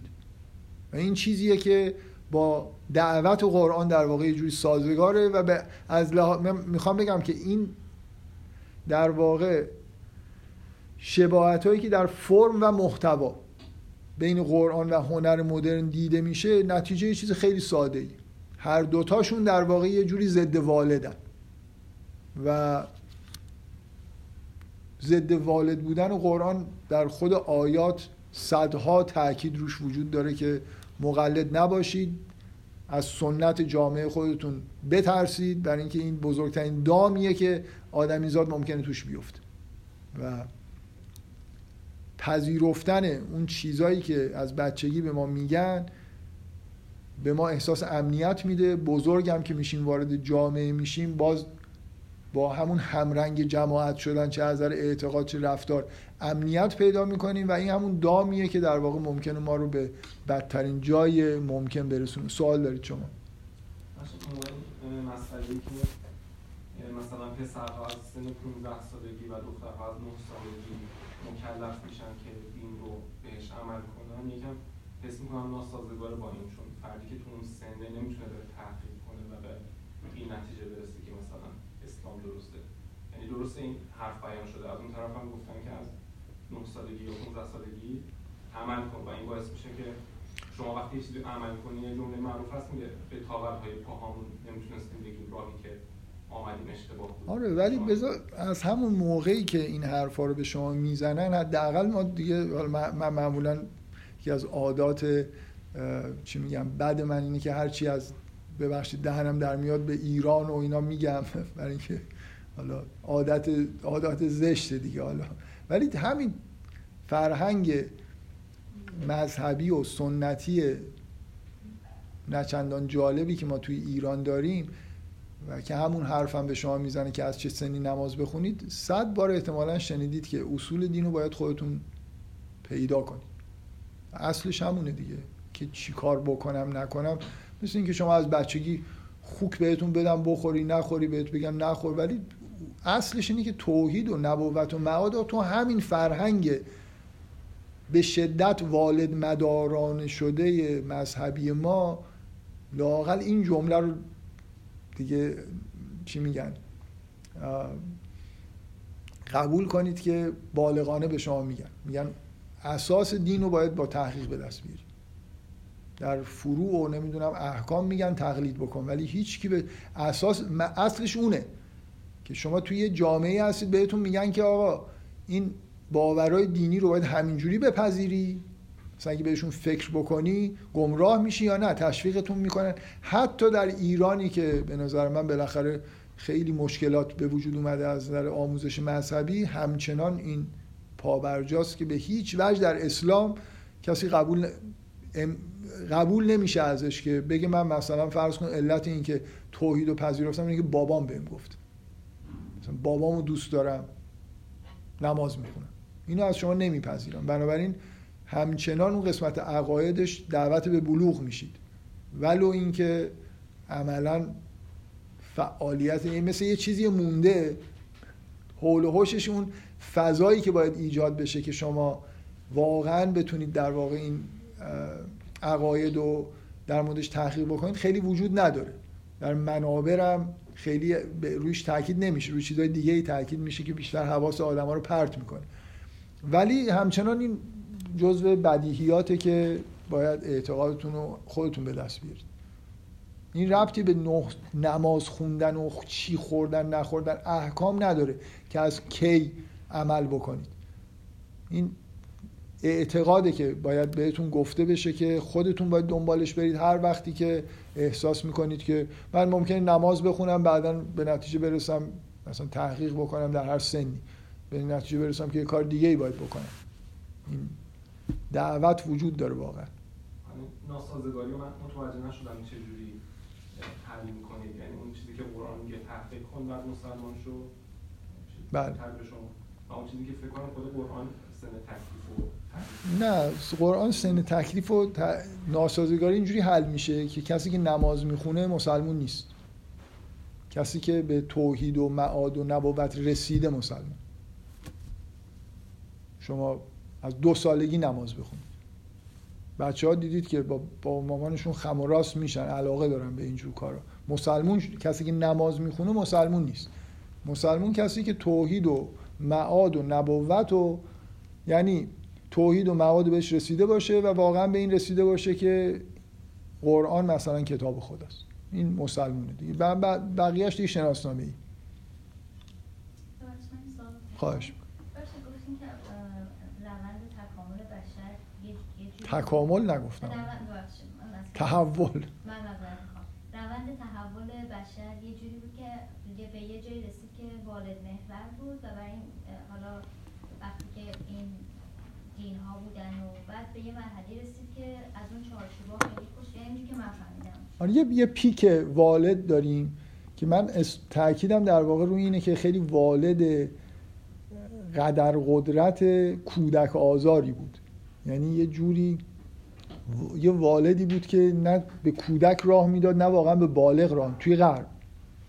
تو اسلام به این شدت نه خیلی کودک آزار بود مخصوصا اینکه به بالغ حداقل میگم در حد حرف هیچ اینقدر یعنی تو اسلام توی قرآن تاکید روی عقل و تفکر و اینا زیاده که بدترین سنت های دینی اسلامی هم بالاخره یه جوری نمی‌تونن بگن آقا فکر نکن. باور دینی با عقل تعارض داره. خب مسیحیت یه جوری به یه جایی رسیده بود مثل اینکه عقل مزاحم باور دینیه. و خب نتیجهش اینه که یه جایی انقلابی بر علیه این والد سختگیر ضد بالغ و ضد کودک اتفاق افتاد که همدستی بالغ و کودک هر دوتاش در واقع اینو از صحنه بیرون کرد. ولی تمدن خاصیتش اینه که والد می‌سازه. جامعه برای کنترل مردم دوباره یه هنجارایی میاد. مردم از یه هنجارای جدیدی پیروی می‌کنن. مثل یه حکومت مارکسیستی کمونیستی. قراره که بالغانه باشه. ولی عملا اتفاقی که میفته همینه. و الان یه بالغ خیلی کودک پسندی در غرب ایجاد شده که فکر می‌کنم اگه همینجور تئوری نگاه بکنید بدترین والد که مبارزه باش برای بالغ سخته والدی که با کودک همدست باشه. یعنی چرا اون والد قرون وسطایی چیز شد؟ کله پا شد. برای اینکه هم با کودک می‌خواست بجنگه هم با بالغ. اون دوتا با هم دیگه متحد شدن. یعنی یه جوری هم مردم توده مردم دیگه مثل اینکه نمی‌خواستن انقلاب کردن هم روشن فکرا نمی‌خواستن. ولی الان واقعیت اینه که والد و کودک خیلی در غرب با هم دیگه یعنی مثل اینکه یه والدی به وجود اومده و هر کار دلت می‌خواد بکن. اعتقادم نداشته باش به چیز خاصی. در واقع خود این تبدیل میشه به اعتقاد دیگه. شما هر کاری بکنید بالاخره جامعه هنجارایی در نظر می‌گیره که این کارا رو بکن این کارا رو نکن. برای اینکه تمدن پایش اینه که یه همچین هنجارایی باید وجود داشته باشه. و الان در واقع به یه جور والدی که اعتقاد دینی اعتقاد به یه ایدئولوژی توش خیلی مطلوب دونسته نمیشه بلکه ارزای غرایز.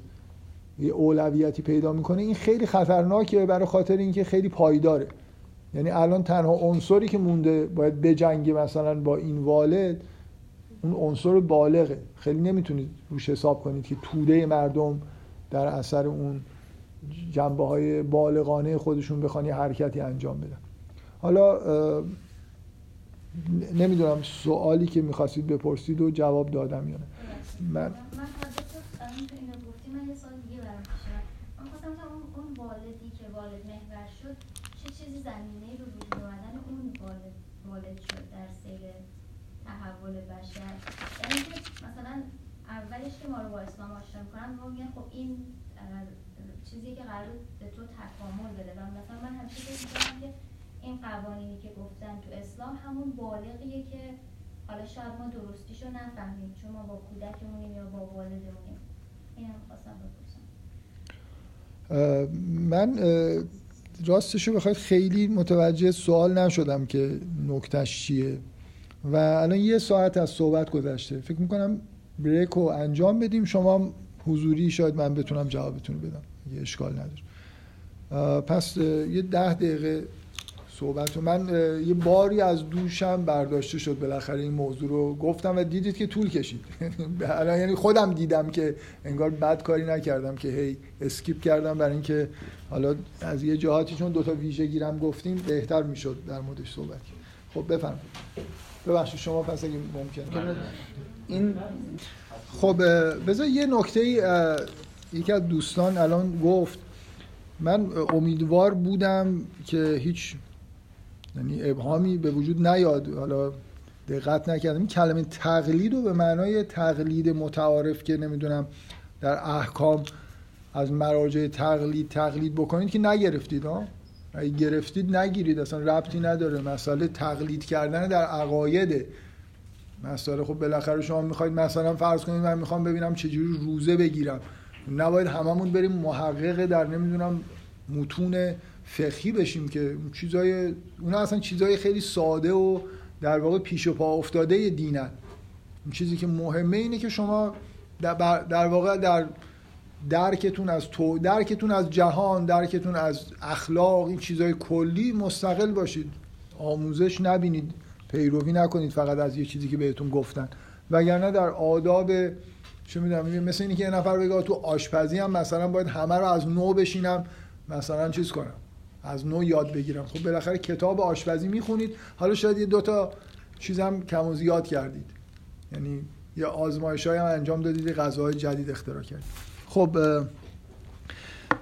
تقلید بنابراین به همون معنای تقلید در اصول عقاید و فهم جهان و این چیزاست که درست نیست. وگرنه در جزئیات اعمال و این حرفا طبیعیه که من از یه آدمی که تو اون زمینه کار کرده اعتماد بکنم و یه چیزایی بگم. حالا این اینکه به کی اعتماد بکنم هم تقلیدی نیست. باید اینکه آدم درستش رو پیدا بکنم ممکنه یه مقدار به هر حال یه بلوغی باید از خودتون نشون بدید. خب برگردیم سر بحثای این موضوع در واقع چرایی شب شباهت هایی که داریم بیان می‌کنیم. یه مسئله بود که حالا در موردش صحبت کردم. برگردیم به یه ویژگی هایی که ادامه در واقع همون ویژگی های قبلیه که جلسه قبل در مورد قرآن گفتم. دو تا دلیل می‌خوام بگم که فکر می‌کنم اینا دلایلی هستن که به طور ویژه از نظر ارتباط با مخاطب قرآن رو حتی از ادبیات مدرن و پست مدرن متمایز می‌کنن همچنان. یعنی یه لول به نظر من توی یه زمین من مدام سعی کردم که شباهت ها رو که میگم اصرارم اینه بگم هنوز یه تکنیکایی هست مشابهش استفاده نشده. از نظر این در واقع شیوه برخورد با مخاطب من همچنان فکر می‌کنم که یه ویژگی هایی در قرآن هست که توی ادبیات و هنر مدرن نیست همچنان. نکته اول اینه که به نظر میاد که در قرآن این آگاهی انگار وجود داره که این کتاب رو مخاطب یک بار نمی‌خونه. قرار بارها بخونه. مشهورترین تعبیر درباره اینکه قرآن یعنی چی؟ قرآن یعنی سیغه مبالغه است از اینکه چیزی که زیاد باید قرائت بشه. وقتی یک کتاب کتاب مقدسه طبیعیه که افراد یه بار نمی‌خونن تو زندگیشون. کتاب مثل کتاب داستان نیست که من بخونم بگم کتاب رو خوندم. حالا اگه خیلی خوشم بیاد یه بار دیگه هم بخونم. مثل این کتابی که هر روز قرار خونده بشه. قرآنه. یه چیز بسیار قرائت شونده. حالا شما بیایید فرض کنید که یه هنرمند مدرن خیلی هم دوست داشته باشه که یه اثر پیچیده خلق بکنه و روی این حساب بکنه که مخاطبش خیلی با دقت این اثر هنری رو می‌بینه. واقعا می‌تونه روی این حساب بکنه که یه پیچیدگی های مثلا تو اثرش بذاره که صد بار باید مثلا داستان رو بخونید تا بفهمید طبیعیه که هنرمندی همچین جرأتی نمی‌کنه. فکر می‌کنه من, من فکر می‌کنم اکثریت قاطع غریب به اتفاق آثار هنری از اول تا الان طوری نوشته شدن که فرضشون اینه که یه نفر یه بار اینو می‌خونه یه چیزایی ازش بگیره. قرآن اینطوری نیست. یعنی من مثلا فرض کنید می‌خوام از تو همین سوره یوسف یه مثالهایی بزنم براتون. مثلا خیلی نمی‌خوام روی این موضوع وقت صرف بکنم. به نظرم میاد که در حد اشاره کافیه. بذارید اگه لازم شد آیه رو مستقیم پیدا کنم. شما فرض کنید یه بار سوره یوسف رو خوندید. خب؟ من مثلا یه جایی از این سوره رو می‌خوام الان مثال بزنم که با اطمینان میشه گفت که اولا از لحاظ عاطفی بی نهایت لحظه حساس و تاثیرگذاریه و امکان نداره دفعه اول که می‌خونید اصلا تاثیرش رو بپذیرید. فقط حداقل یه بار باید خونده باشید دفعه دومه که این لحظه روی شما تاثیر می‌ذاره. مثلا برادرای یوسف میاد به یعقوب میگن که این یوسف بده ما با خودمون ببریم مثلا بازی کنه یعقوب یه جمله میگه. میگه قال انی لا یحزننی ان تذهبوا بهی میگه من دلم تنگ میشه اینو با خودتون ببرید قرار قرار صبح ببرنش عصری برش گردونن چون می‌بینید که بعد از اینکه ادعا می‌کنن که گرگ خورد شب برگشتن. تاریکه احتمالا به طور طبیعی با زودتر برمیگشتن. مثلا اینی که می‌خوان صبح یوسف رو ببرن عصری برگردونن. یعقوب میگه که قال انی لیحزننی ان تذهبوا بهی. یه خورده مقاومت می‌کنه میگه نمیدم. برای اینکه دلم تنگ میشه براش. دفعه اول که شما نمی‌دونید که این سی سال میره و بر نمیگرده. و چه بلایی سر یعقوب میاد. می‌دونید؟ یعنی می‌خوام بگم من اگه آدمی باشم برای اولین بار دارم داستانو می‌خونم خیلی این جمله تاثیر عاطفی خاصی روی من نمی‌ذاره. بنابراین یه هنرمند به طور طبیعی احساسش این نیست که یه چیزی توی اثر هنریش بذاره که اگه یه نفر این داستانو بخونه اصلا اینجاش براش خیلی جالب نباشه. یا بعد روی این حساب بکنه که بعدا یادش بیاد که این جمله توی داستان یه همچین جمله یعقوب گفت. ولی اگه مطمئن باشید که داستانتون رو ده بار می‌خونن چه اشکالی داره؟ یه جاییشو اصلا بنویسید که دفعه دوم طرف تازه بفهمه اینجا چه حسی وجود داره. من مثلا الان که داستان یوسف رو می‌خونم حداقل سی چهل تا صحنه تو این داستان کوتاه وجود داره. که به شدت تاثیرگذارن از نظر عاطفی و نمی‌دونم هر کدومش چند بار لازم خونده بشه تا تاثیر عاطفیش رو بگیرید. مثلا فرض کنید اگه خیلی بعیده یه نفر دفعه اولی که می‌خونه این رازهای این داستان رو که اون برادر کوچیک اوضاش چجوریه برا... یوسف داره چیکار می‌کنه؟ اینا رو میفرسته می‌بره و میاره. خیلی درک عمیقی ممکنه در یه بار خوندنش براتون به وجود نیاد. و اکثر این لحظه های عاطفی که من میگم به شدت تحت تاثیر اینن که شما این پشت صحنه رو قشنگ فهمیده باشید تا اینکه درک بکنید که مثلا فرض کنید یوسف رو میندازن تو چاه. این آیه که میگه که و اوحینا الیه لتنبئنهم به امرهم هازا و هم لا یشعرون. دفعه اول که نمی‌فهمید یعنی چی. شاید حس کنید که علت این که همون دفعه اول که خب این وحی برای اینه که این آسیب نبینه. بهش داره این دلگرمی رو میده که تو یه روزی اینا نمی‌فهمن و هم لا یشعرونن. بنابراین به دل نگیر مثلا ازشون. اینو من دفعه اول می‌فهمم. ولی نمی‌فهمم لتونب به انهم به امرهم. هازا دقیقا یعنی چی؟ و چرا خیلی الان من می‌فهمم که چرا خیلی مهمه که اونجا این گفته بشه بهش. برای اینکه این خودشو معرفی نکنه برای اینکه بر نگرده و سی سال منتظر باشه تا این مثل یه رسالت اینو با خودش داشته باشه که باید اینو آگاهی رو به این برادرها بده که اینا تنبئنهم به امرهم هازا یه روزی باید به اینا بفهمونی چه کار زشتی کردن. و این تمام داستان در واقع انگار رازش اینه که این حرف یوسف داره تبعیت می‌کنه از این. و همینطور برید جلو. مثلا من یه صحنه ای که خیلی فکر می‌کنم از نظر عاطفی تأثیر گذاره و بعید می‌دونم یه نفر دفعات اول که می‌خونه خیلی تاثیر بگیره. جاییه که یوسف این برادر دومی رو می‌گیره و شما یه خورده پیش خودتون فکر بکنید که در مصر باستان برده شدن چه فاجعه ایه تقریبا مثل مردنه که چه کاری حالا از برده می‌خوام بکشن اونجا. و یوسف با یه ترفندی برادر کوچیکه رو گرفته و قرار شده که اینو برده بگیرن. این لحظه ای که این برادرها میان و التماس می‌کنن میگن یکی از ما رو جا این بگیر. برای اینکه نمی‌تونن برگردن بدون یکی برادر پیش پدرشون.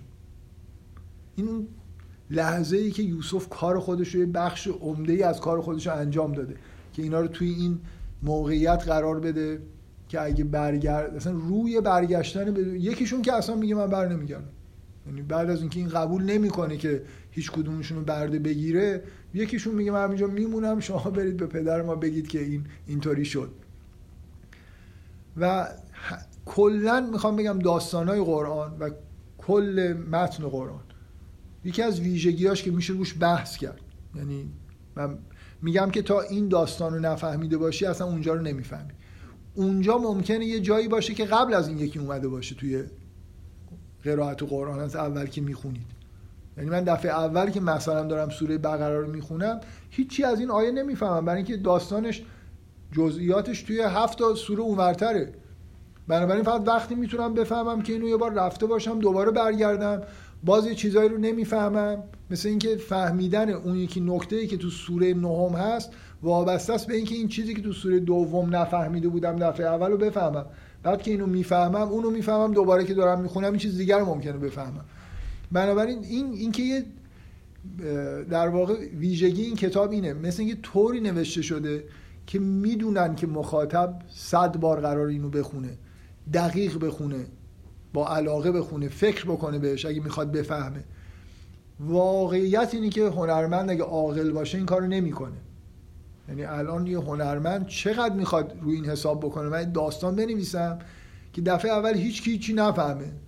معمولا اینجوریه که این ریسک از نظر تجاری حداقل ریسک درستی نیست و اینجور در واقع تکیه کردن به این که طرف حتما بدونید که بارها می‌خواد با اثر هنری مواجه بشه چیزیه که خیلی عرف نیست توی جامعه هنری. و قرآن به شدت اینجوری هیچ ملاحظه کاری نیست که الان شما یه دفعه می‌خونید کجاشو می‌فهمید کجاشو نمی‌فهمید. مثل اینکه تنظیم شده که حداقل 100 بار 200 بار. همینجور بخونید تا یه چیزایش براتون روشن بشه.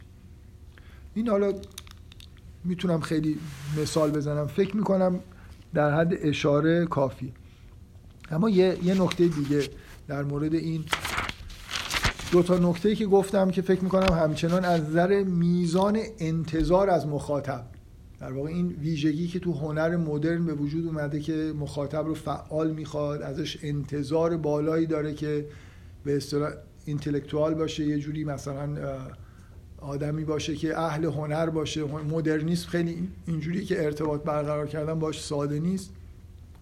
از نظر این مسئله اول فکر می‌کنم همچنان هنر اونقدر که قرآن از مخاطب انتظار داره انتظار پیدا نکرده. یه, یه نکته دیگه می‌خوام بگم که فکر می‌کنم این نکته از یه جایی شروع می‌کنم تا این نکته دوم بتونم بگم. اول عزیز بدونین که به اصطلاح نکته رو بگم می‌خوام از این سری مثال شروع بکنم که یه ویژگی خیلی مهم و در این حال کار شده ای رو توی قرآن که حداقل تو 50 60 سال اخیر تاکید زیادی هم روش شده ببینید.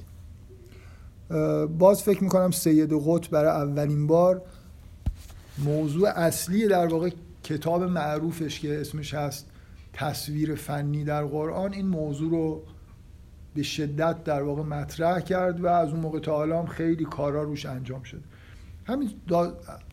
سوره یوسف رو به عنوان یه داستان در نظر بگیرید. من می‌خوام موضوع رو توی همین سوره بهتون سعی کنم نشون بدم. حداقل داستانگویی. حالا سید قطب مثالاش در مورد تمام قرآن. من داستانگویی رو می‌خوام به عنوان جایی که خیلی ساده تر این ویژگی رو می‌بینید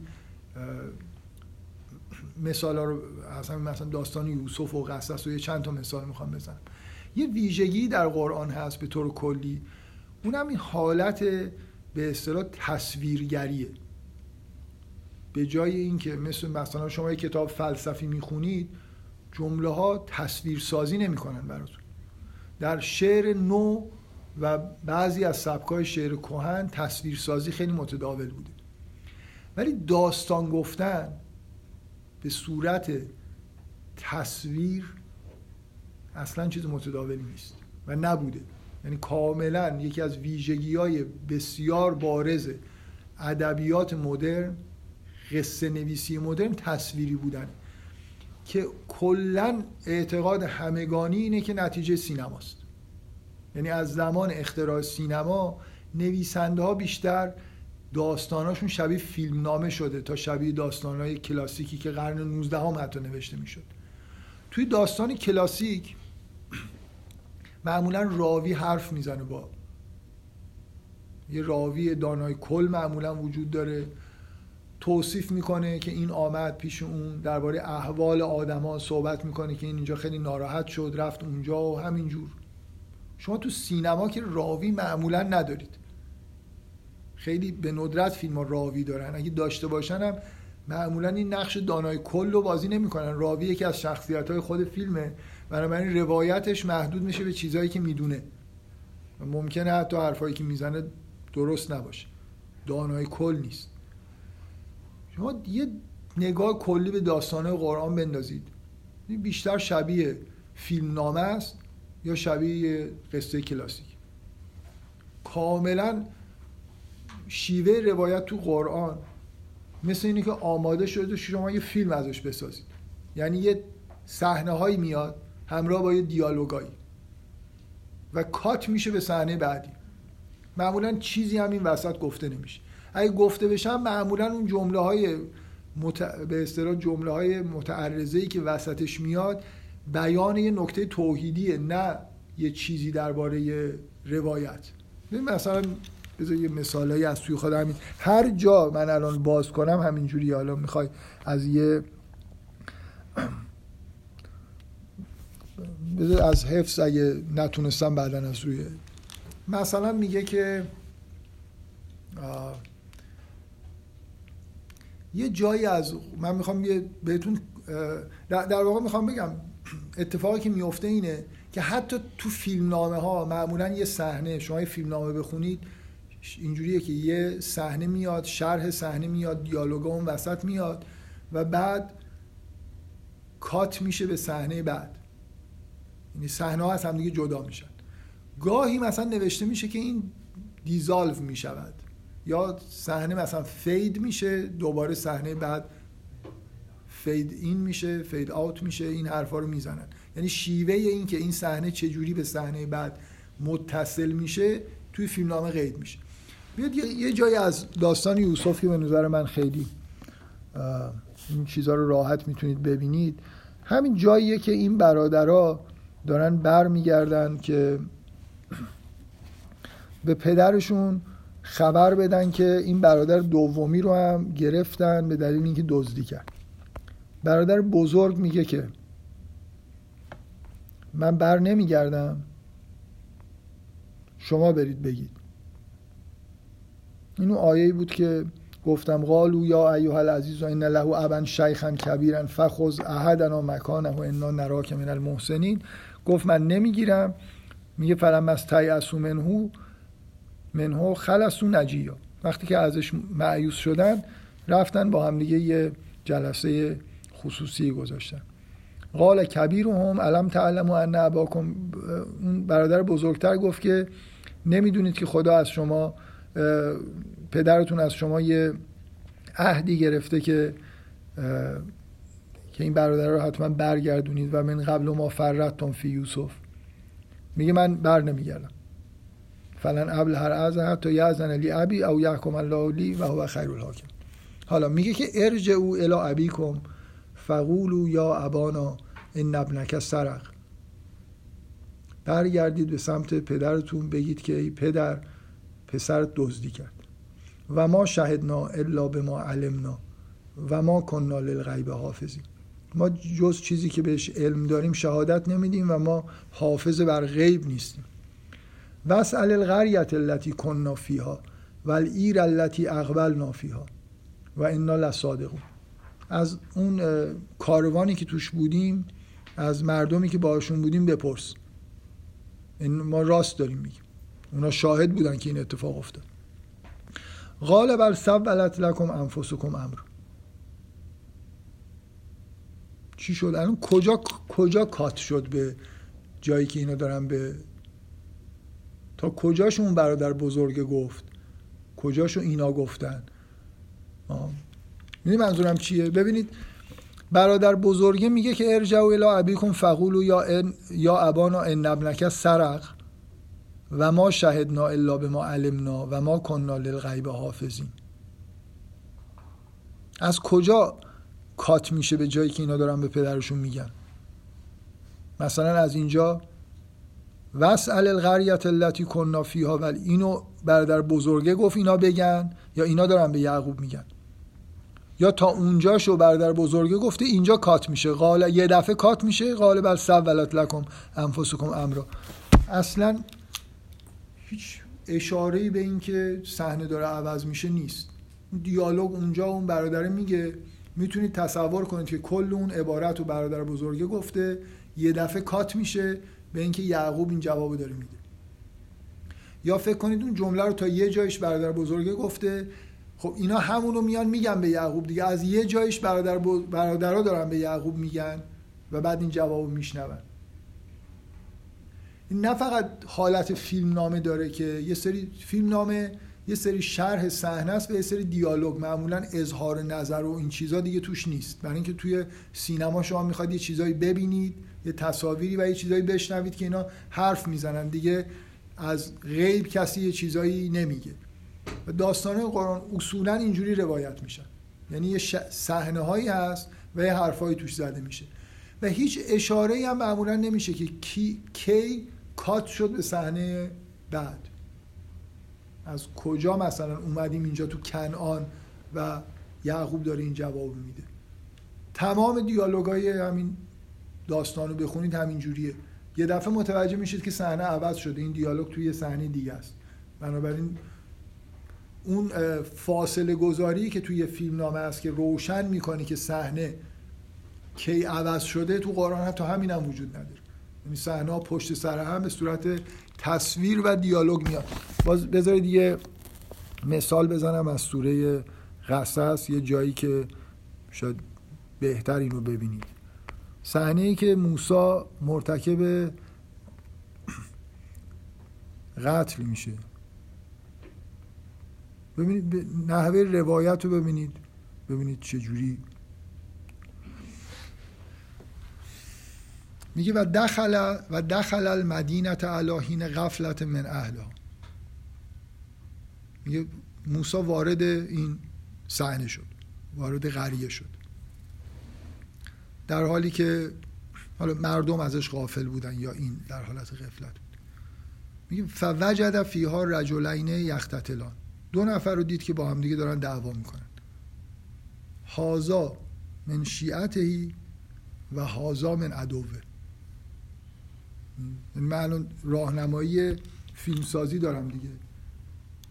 اومدم یه دعوایی رو دارم می‌بینم بعد باید یه کلوزاپی بگیرم از این یکی بعد و هازا مثل, مثل اینه که این اومده داره نگاه می‌کنه بعد نگاه می‌کنه می‌بینه این از شیعتهی هازا من عدوه. مثل از نقطه دید موسا دارید این صحنه رو کم کم می‌بینید. اول می‌بینید یه دعواییه بعد این اینجوریه اینم اینجوریه. بعد میگه که فاستغاثه الذی من شیعته علی الذی من عدوه ففکزه موسی فغزا علی. اون تقاضای کمک کرد این یه مشتی زد و این افتاد و مرد. فغزا علی تصادفا. میگه قال هازا من عمل شیطان. خیلی جاها این قاله هم حتی نیست. مثلا می‌تونه خیلی جای قرآن اینجوریه که این اتفاق افتاد بعد میگه هازا من عمل شیطان. شما باید فکر کنید که اینو کی گفت؟ خب می‌فهمید که موسی گفت. توی داستان یوسف یه ابهامی وجود داره. که برادر اصلا کدوم این حرفا رو کی زده؟ کدوم برادر رو گفتن؟ کدوم برادره که اولش میگه که اینو نکشید؟ بندازید توی چاه.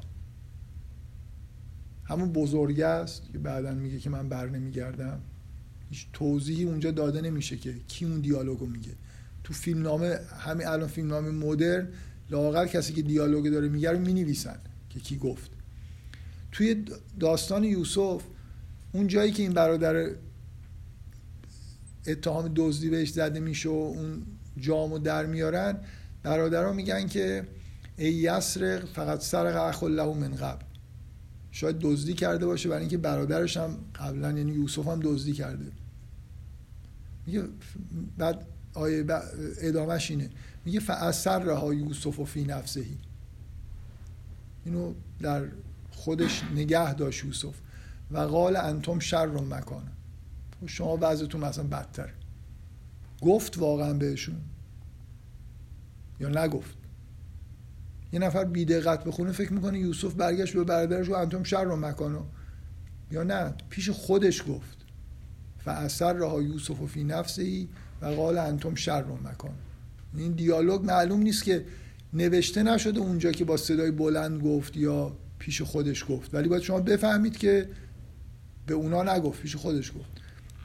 شرها خیلی در حد مینیمالن. میگه قال هازا من عمل شیطان انه عدو و مزل و مبین. بعد قال رب این آیایی که قبلا به دلیل دیگه خوندم. یا همون داستان آب ماء مدین. یه کسایی رو می‌بینه بعد یه دیالوگ. میره باشون صحبت می‌کنه. بعد فتولا الازل اومد نشست. داره شر میده که اون چیزی که می‌بینید می‌تونید ببینید. اومد اینجا نشست و یه چیزی گفت. بعد صحنه بعد اینی که اون تمشی یا میاد. بعد اینا با هم دیگه برمیگردن. بعد دیالوگ اینا با شعیب. تقریبا هم خیلی جا می‌بینید. گفته نمیشه که شعیب گفت. اصلا اسم اون آدم گفته نمیشه اسم شعیب یا نه باید بفهمید. موسی جواب شما خیلی وقتا از حرفی که داره زده میشه می‌فهمید که کی داره اینو میگه کی جواب میده. کل داستان قرآن یه سری صحنه با یه سری دیالوگ که اینا به هم دیگه هم بدون اینکه خیلی شرح و بست داده بشه کات میشن. و اصلا چیز متداولی در هیچ اثر ادبی تا صد سال پیش نیست. میگن که تولستوی حالا من اینو من دارم میگم که حالا شاید بعضی هم گفته باشم اینجوری به نظر می‌رسه.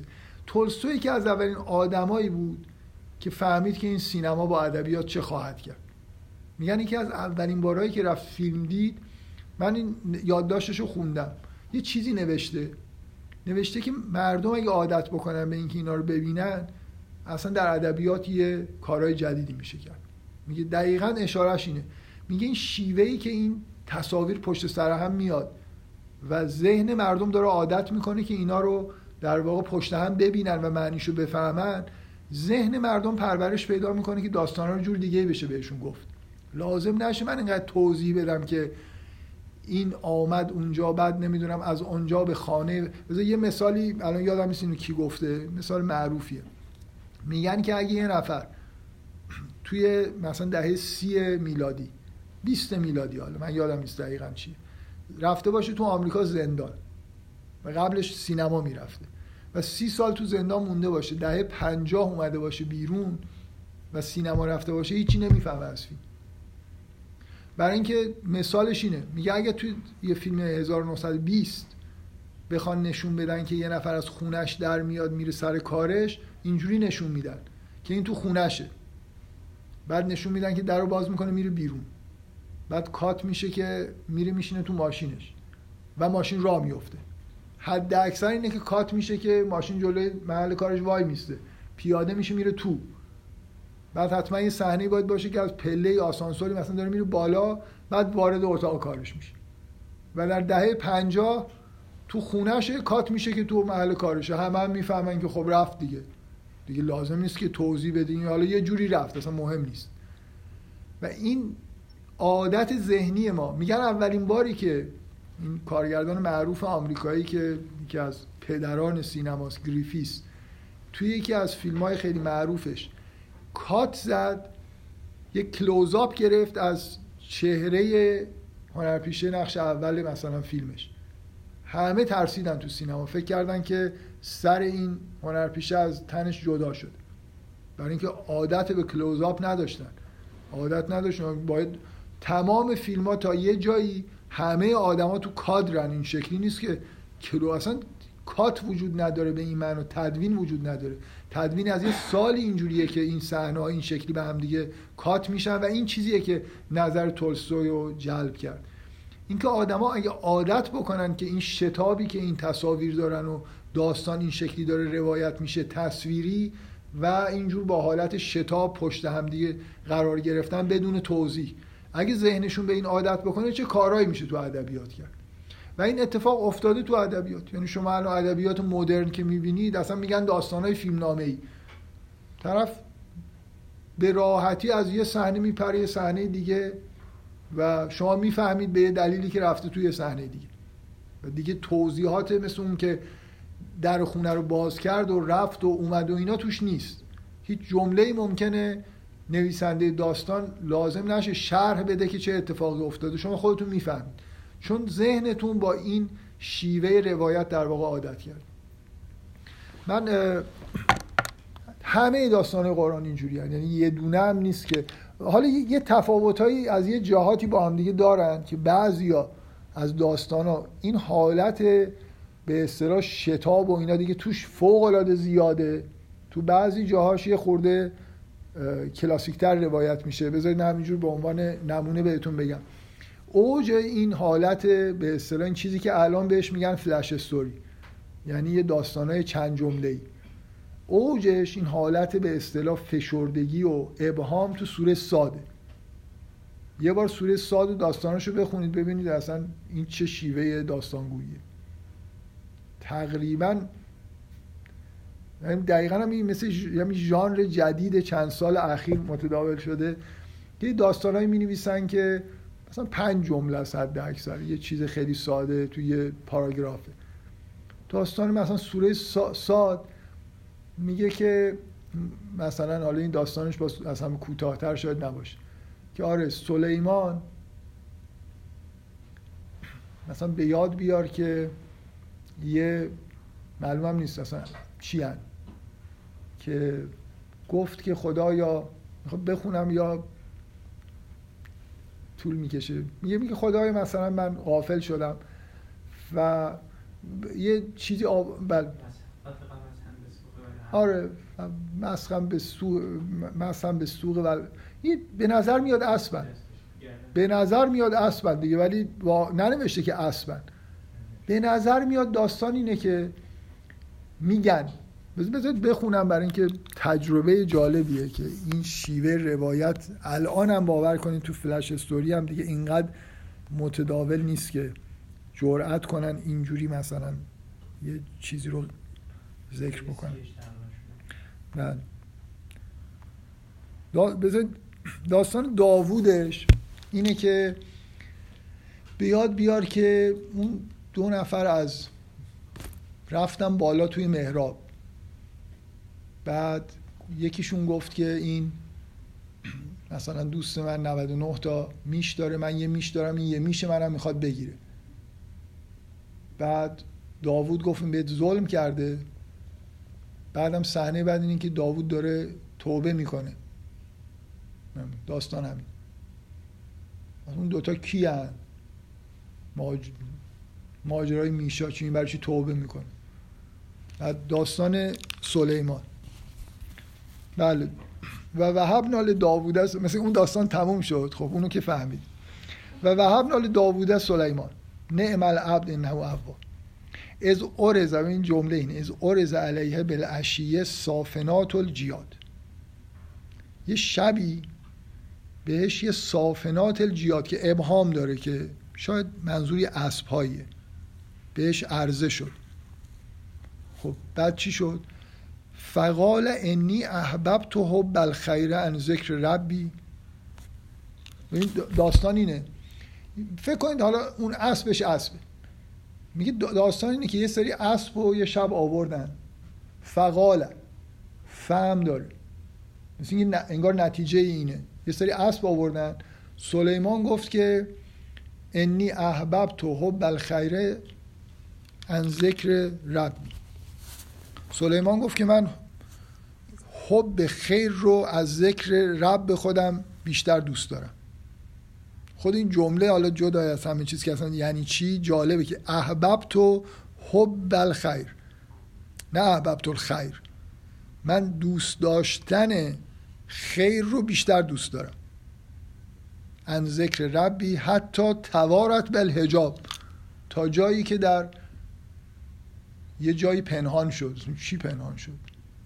چی می‌فهمید از این جمله؟ اصلا, چی شد؟ سری اسب آوردن. بعد سلیمان این جمله رو گفت. خب بعد میگه که ردو ردوها علی. اون چیزی که پنهان شده رو ظاهرا به من برگردون. فتفق هم به سوق و الاعناق و شروع کرد به گردن ها و مثلا بدن اینها دست زدن. اونها همونها صافنات الجیادن احتمالا شاید اسبن. خب فکر می‌کنید بقیه داستان چی؟ تموم میشه داستان همینجا همین. بعد یه داستان دیگه هم هست. داستان بعدی اینه. میگه ولقد فتن نا سلیمانه. ما سلیمان رو آزمودیم. و الغینا علا کرسیهی جسدن ثم اناب. و بر تختش تخت مثلا سلطنتش جسدی رو انداختیم و سپس توبه کرد. این داستان دوم. تموم شد. داستان نیم, نیم جمله ای اصلا یعنی چی؟ کلا ببینید شما یه بار یه نفر ممکنه فکر کنه حالا یه داستانی شاید خوب ضبط نشده در قرآن. اصلش اینجوری نبود یه توضیحاتی داشته یه جایی صفحه پاره شده نصف داستان رو نخوندیم. فکر کنه که حالا اینجوری گفتن مثلا یه داستان اینجوری در اومده. یه اشتباهی شده. موضوع اینه که سوره ساد اینجوریه. سوره ساد داستانش اینجوری از اول تا آخر بخونید چند تا داستانه همش همینجوری روایت میشه. یعنی استایلش اینه. اینجوری نیست که این داستان اینجوریه. داستان داوودش همینه داستان سلیمانش همینه داستان ایوبش هم از این بهتر نیست. آخرش نمی‌فهمید که جمله ها معنیش دقیقا چیه به چی داره اشاره می‌کنه. بعد این اکستریمش اینه سوره ساد بعد یه سوره های دیگه ای هست. مثلا سوره کف یه جوریه دیگه داستاناش. اینجوری دیگه نیست. یه خطی و یه جمله ولی ابهام توش داره. یعنی یه فضای شگفت انگیز و عجیب و غریبی داره. داستان ذوالقرنین رو می‌خونید خوب نمی‌فهمید اصلا این کی اولا معلوم کیه. معلوم کجا میره. خیلی در یه حاله ای از ابهام روایت میشه. اصلا این شیوه های داستانگویی مدرن هم نیست واقعا. یعنی شما این داستان سوره ساد رو با چی می‌خواید مقایسه بکنید؟ این چه شیوه بیانیه؟ در این حد در واقع در چیز گفتن به صورت یه, یه تصویر مثل هایکو توی شعر چجوریه؟ یه چیزی همینطوری گفته میشه که خیلی هم ممکنه تاثیرگذار باشه. یه مثل یک خط از یه داستانه دیگه حالا بقیهش تو ذهنتون چی می‌خواید بسازید؟ هر چی بیشتر سوره رو بفهمید بفهمید که سوره چی می‌خواد بگه اون یکی داستان رو بفهمید این یکی داستان رو بهتر می‌فهمید که چیه و چرا داره اینجوری روایت میشه. من نکته ای که می‌خوام روش تاکید بکنم اینه که سوره یوسف داستانش شبیه یه داستانیه که داره به طور خطی به اصطلاح از اول تا آخرش روایت میشه. مثل اینکه اینجا این تصمیم گرفته شده برای این داستان. یه سوره کف داریم که داستاناش یه جور دیگه ای داره روایت میشه. همشون اونجوری داره روایت میشه. یعنی استا... استایل و سبک داستانگوی سوره کف فرق داره با بقیه جای قرآن. ولی به هم شبیه هن. یعنی اون سه چارت داستان سه تا داستان سوره کف خیلی شبیه هم روایت میشن. از نظر نحوه نگارش داستان منظورم. و سوره هم که اصلا یه جور دیگه است. ولی باز عین همن. یعنی همین حالت ابهاما و یه خطی بودن توی داستان سوره ساد هست. بنابراین نویسنده تعمد داره دیگه. این دیگه واضحه که این سوره این به دلیلی. اینجوری داره داستان میگه اون سوره به دلیلی یه جور دیگه ای داره داستان میگه و همینطور الی آخر. من یه چیزی می‌خوام بگم. اون دلیل دومی که گفتم چرا قرآن به ادبیات مدرن شبیه. یکی این که روی مخا... یعنی از این نظر که بیش از حتی ادبیات مدرن و پست مدرن روی مخاطب حساب می‌کنه. این تنها چیزی که من می‌فهمم اینه که در, در واقع از این چیزی که می‌خوام بگم می‌خوام جواب یه سوالی که تو جلسه اول پرسیدم و بگم. اینکه انگار روی روی اینکه مخاطب در طول زمان تکامل پیدا می‌کنه این نکته ای که به نظر من اینجا وجود داره این مثال های تصویری که زدم این حرفی که تولستوی زده. مطمئن باشید اگه سید قطب اولین آدمیه که درباره این شیوه روایت قرآن نوشته برای خاطر اینکه اولین کسیه که سینما رفته و این آموزش ذهنی رو دیده و حالا این داستان رو که می‌خونه نه فقط ناراحت نمیشه داره لذت می‌بره. یعنی سید قطب با هیجان تو کتابش میگه ببینید چقدر این روایت ها جالبن. چقدر این تصاویر خوب به هم دیگه مثلا پیوند پیدا می‌کنن و الی آخر.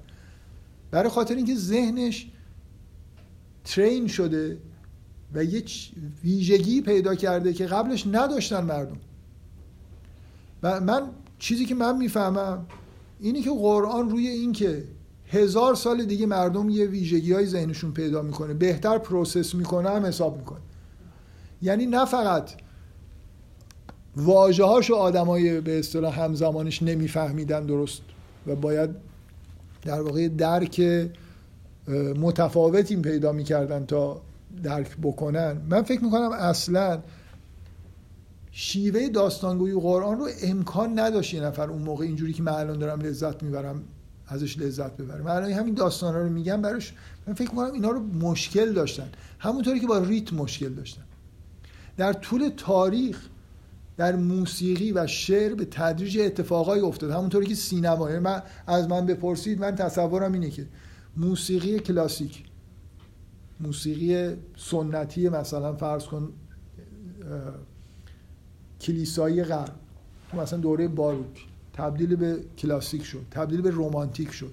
کم کم مردم با این شیوه های جدید مثلا ساخت هارمونی ذهنشون عادت پیدا کرد اینه که شعرا با ریتم های جدید عادت کردن و ریتم های قدیم رو شکستن برای اینکه ذهنشون تو درک موسیقی تکامل پیدا کرده بود.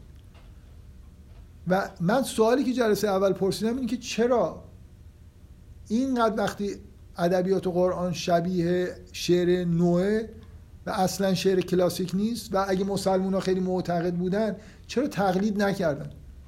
نه فقط تقلید نکردن در کتاب های فساحت بلاغت هم از این ویژگی ها تعریف نکردن. به نظر میاد خیلی خوششون نیومد. من فکر می‌کنم واقعا خوششون نیومد.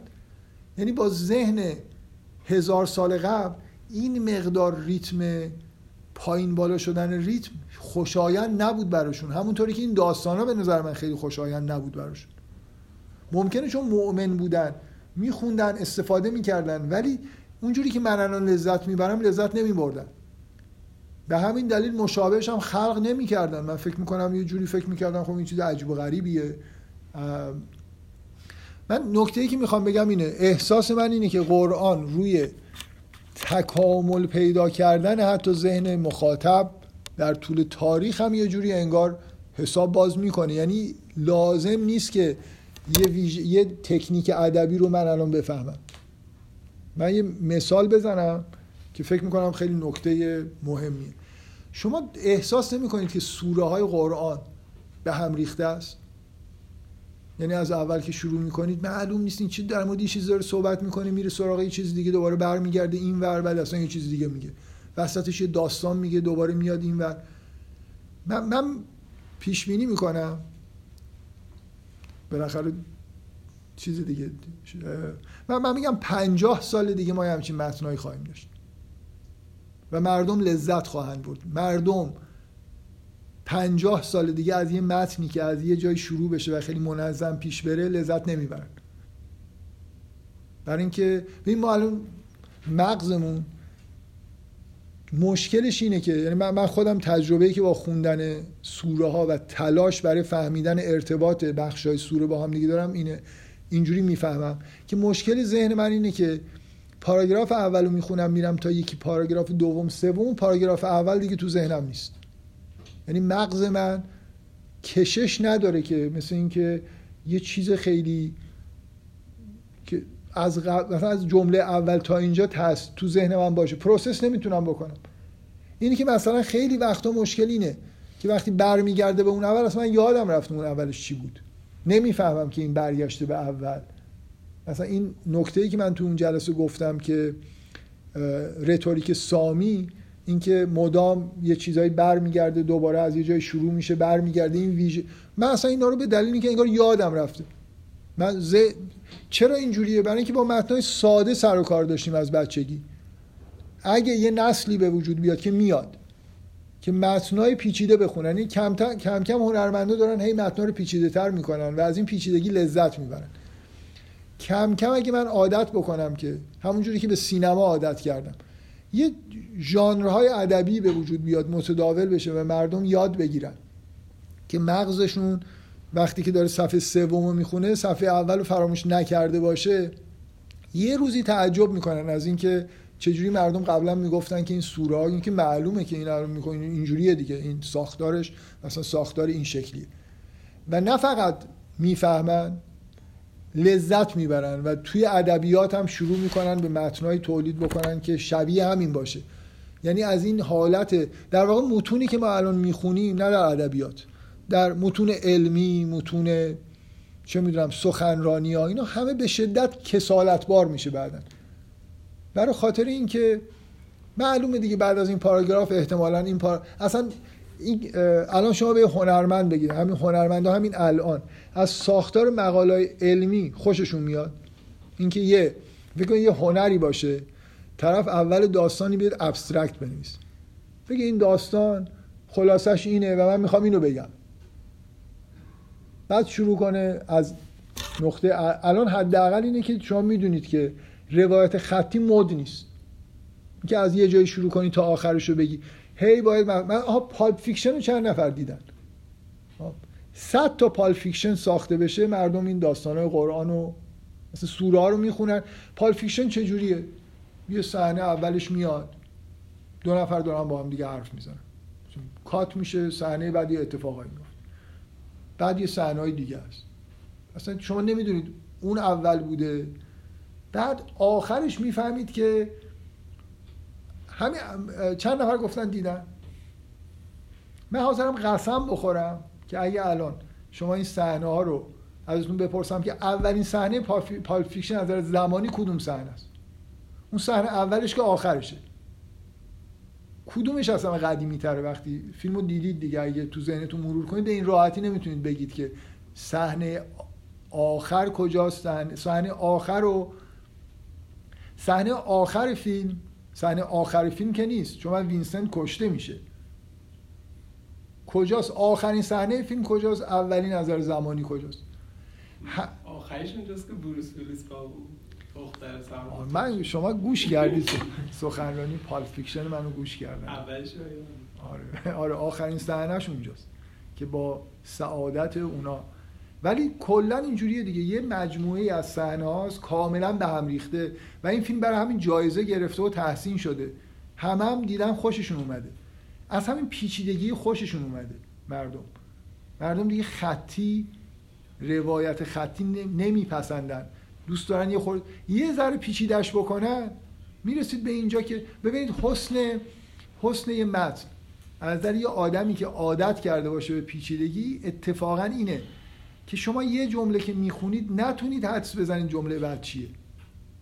اگه بتونید حدس بزنید که یه جوری وقتتون داره تلف میشه اگه روایت یه طوری پیش بره. اگه من یه پاراگراف بخونم و بتونم بفهمم پاراگراف بعد چی خواهد گفت هیجانی نداره. قرآن هر جاشو که می‌خونید اصلا معلوم نیست که بعدش چه اتفاقی داره میفته.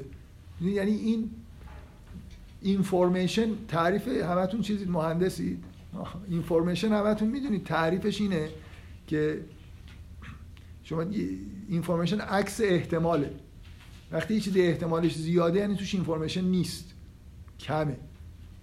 اگه من یه جمله بگم و بعد یه جمله بگم که شما حدس نمی‌زدید به نظرتون نمیومد بعد از این این بیاد اینجا به شما یه اینفورمیشن زیادی دارم میدم و مردم از این خوششون خواهد آمد. یعنی از این از اینکه صحنه‌های خود نامتجانس باشن پشتم فکر می‌کنم سینما مردم چون زیاد میرن کم کم این تحولات هم توی مغز آدما اتفاق میفته هی در واقع اینجوری میشه از سنین پایین.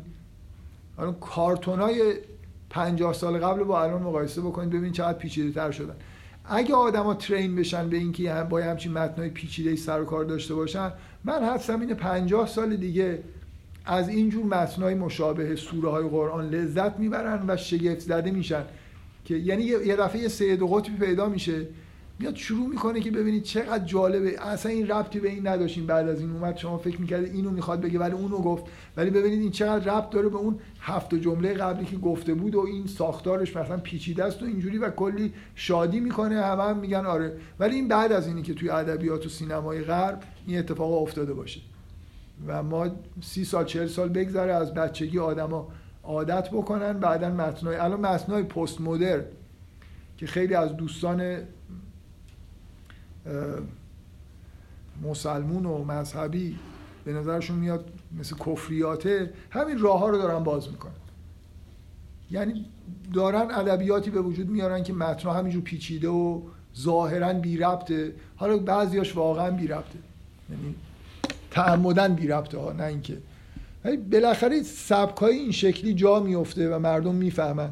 صد سال پیش کسی شیوه بیان تصویری و قرآن رو نمی‌فهمید و لذت نمی برد و چیزی هم در موردش همین نشانش این که اگه به نظرشون جالب می اومد هزار تا کتاب می نوشتن دربارش. مثل همین چون می‌خواستم بگن مسلمان ها که فسادن که ننوشتن یعنی اینکه لذت نمی بردن احساس نمی‌کردن چیز فوق العاده جالبیه.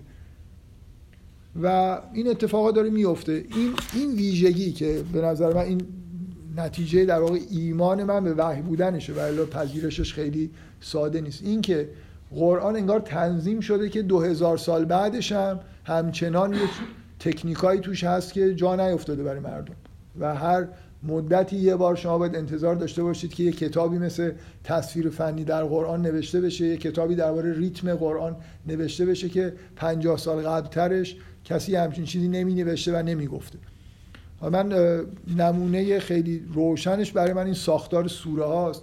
مثلا من درباره سوره نور بحث می کردم واقعا اینو حالا اونجای خورده با ساختارش بیشتر شبیه یه سونات توی موسیقیه تا یه متن ادبی که نوشته شده. یعنی مثلا می‌تونید یه حرفایی بذارید یه سه تا مثلا موضوع که اول آ میاد بعد بی میاد بعد دوباره آ میاد بعد سی میاد بعد در. مثل همین چیزی که توی ساختار موسیقی کلاسیک غرب هست که مثلا تما چجوری پشت سر هم میان تکرار میشن برمیگردن و چیز متداولی نیست بالاخره و الان همونطوری که من فکر می‌کنم شاید شما بتونید یه متونی پیدا بکنید که توش شیوه داستانگویی قرآن ضعیف خطاب شده باشه. مثلا مستشقینی که 200 سال پیش میخوندن.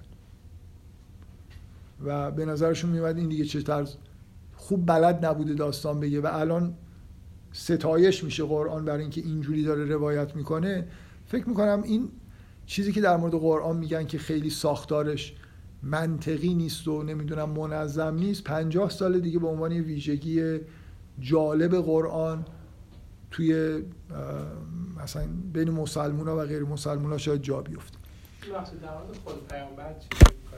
در مورد خود پیامبر که شما می‌برید که تصویر فنی رو بردن خیلی برگشتید به اون سوال چند جلسه قبلتون که من حدس بزنم که پیغمبر چجوری قرآن رو می‌فهمه. فکر می‌کنم ما نمی‌تونیم بفهمیم. حداقل در مورد پیغمبر اگه می‌گفتید حضرت علی باز من یه بهتون می‌گفتم سوال اصلا کسی که بهش برای اولین بار وحی شده شما نمی‌تونید بفهمید که این وحی کیفیتش چجوری بوده. اصلا شاید فیلم دیده. شاید همزمان با شنیدن واژه های تصاویری هم دیده. نمی‌دونم. یک آدم خوب دیگه. آره فکر می‌کنم که اون لذت فنی که ما الان می‌بریم و شاید نمی‌برد. یا لاقل اینی که تو خداگاهش نمیومده ما, ما فرقمون با یه آدم صد سال قبل اینه که می‌تونیم این حرفا رو بزنیم. ممکنه همینجوری خب یه آدمی میخونده خوشش میومده چی جالب مثلا میفهمیده این کات شد به اون ولی نه کلمه کاتو بلد بوده نه اینجوری نبوده که براش یه چیزی توی ذهنش باشه. احتمالا هم با مشکل میفهمیده. یعنی اون قدری که من روون الان شاید یه بار یه داستان و این شکلی روایت بشه بخونم به راحتی بفهمم که این دیالوگ اون گفت یعنی این چیزا تو ذهنم ایجاد میشه شاید اون موقع سختتر بود و بنابراین راه برای حرف میگم لذتشو ممکن بود ببره ولی اینکه اینو بیاد بیان بکنه یه چیز دیگه است. یعنی در خداگاهش به عنوان یه نکته فنی بیاد من من یه شعر نو ممکنه بخونم لذت ببرم بدونی که کوچکترین اطلاعی از ریتم و حتی اصلا نتونم ریتم رو تحلیل بکنم. ولی خوشم میاد دیگه. مثل اینکه یه بچه ای از یه ریتم کودکانه خوشش میاد و حرف نمی‌تونه در موردش بزنه ولی لذتش رو می‌بره. بفهم. خب پیامبر که اینا رو نقل می‌کرده احتمالا برای یه سری سوال پیش میومد مثلا همین اسبایی که برای حضرت سلیمان حالا ولی مثلا اون موقع بعد یکی چی بودن؟ بابا واژه ها رو نمیفهمیدن. چی میگی شما؟ یک قرن یه قرن و نیم همش از همدیگه پرسیدن که این واژه یعنی چی اون یکی یعنی چی. یعنی خیلی اینجوری نبود که فکر کنید که همه چیز رو میپرسیدن و مثلا می‌دونستن و اینجوری نیست واقعا. یعنی یه خورده این حالت شگفتی. ببین یه بار اینه که من قرآن می‌خونم. و یه سری واژه هم نمی‌فهمم. مثلا شایدم نانسنس بوده خب. ولی لذت می‌برم هدایت هم میشم. یعنی همین الانش که من دارم این حرفا رو به شما می‌زنم مگه من قرآن می‌خونم همشو می‌فهمم.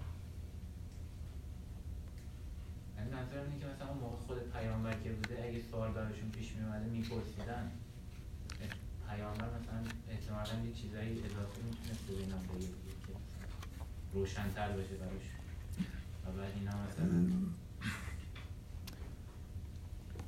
من باید چیز کنم دیگه. چی میگن؟ از غیب به شما خبر بدم. به نظر میاد نمیپرسیدن یا پیغمبر جواب نمیده در اینکه شما مجموعه روایت های نقل شده از پیامبر رو نگاه بکنید خیلی به ندرت. حتی از امامای شیعه به ندرت شما می‌بینید که اینجور چیزا پرسیده شده باشه و جواب داده باشه. یا جواب نمی‌دادن یا نمیپرسیدن یا بله؟ نه خیلی. خیلی میخوندن. نه واقعا خیلی میخوندن. اینو ما اینو ما حداقل مطمئنیم که زیاد میخوندن ولی ببینید اگه من, اگه من عادت بکنم به این که خب این مثلا کتابیه که خیلی چیزاشو نمی‌فهمم چند ببینید اگه من کتابی به شما بدم یه چیز رو توش نفهمید حتما میاد می‌پرسید.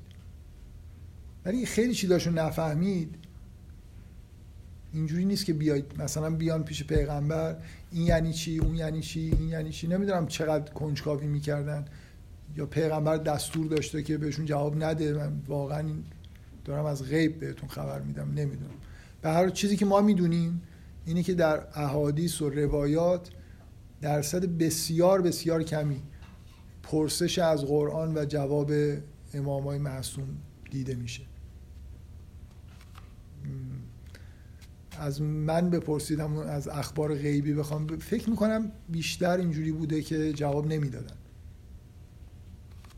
مثلا در موضعی نبودن که بخوان مثلا بعضی چیزها رو تو خیلی چیزاش قابل توضیح نیست. نمی‌دونم منظورم داستانا نه. که چه اتفاقی افتاده و اینا. ولی خیلی چیزای ابهامایی که در قرآن هست. مثلا درباره اوصاف قیامت درباره بهشت جهنم. همونی که هست دیگه. حالا هر کسی به فراخور حال خودش تا یه جای عمیق می‌فهمه. شاید هم خیلی چیزاشو نفهمه. ولی حد اکثر چیزهایی که اتفاقا به نظر من خیلی مشروعیت داره. مثلا واژه ها رو اگه میپرسیدن چی میشه گفت درباره یه واژه به یه نفر مثلا؟ مثلا همون ابا چی می حالا پرسیدن مثلا گاهی مثلا شاید جواب دادن جز اسرار. مثلا فقط خدا می‌دونه. خود قرآن هم اینجوری این که بعضی چیزا متشابهات و حالا خیلی دنبالش نرید.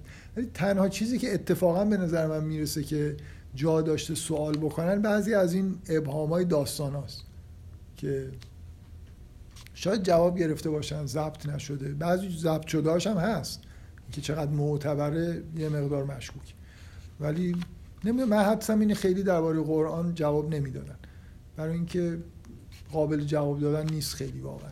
یعنی اکثر سوالا اینجوریه که محول میشه به این مثل همونه که شما بخواید انتظاری که قرآن از مخاطبش داره که خودش فکر کنه تدبر کنه به یه جایی برسه رو بخواید از بین ببرید.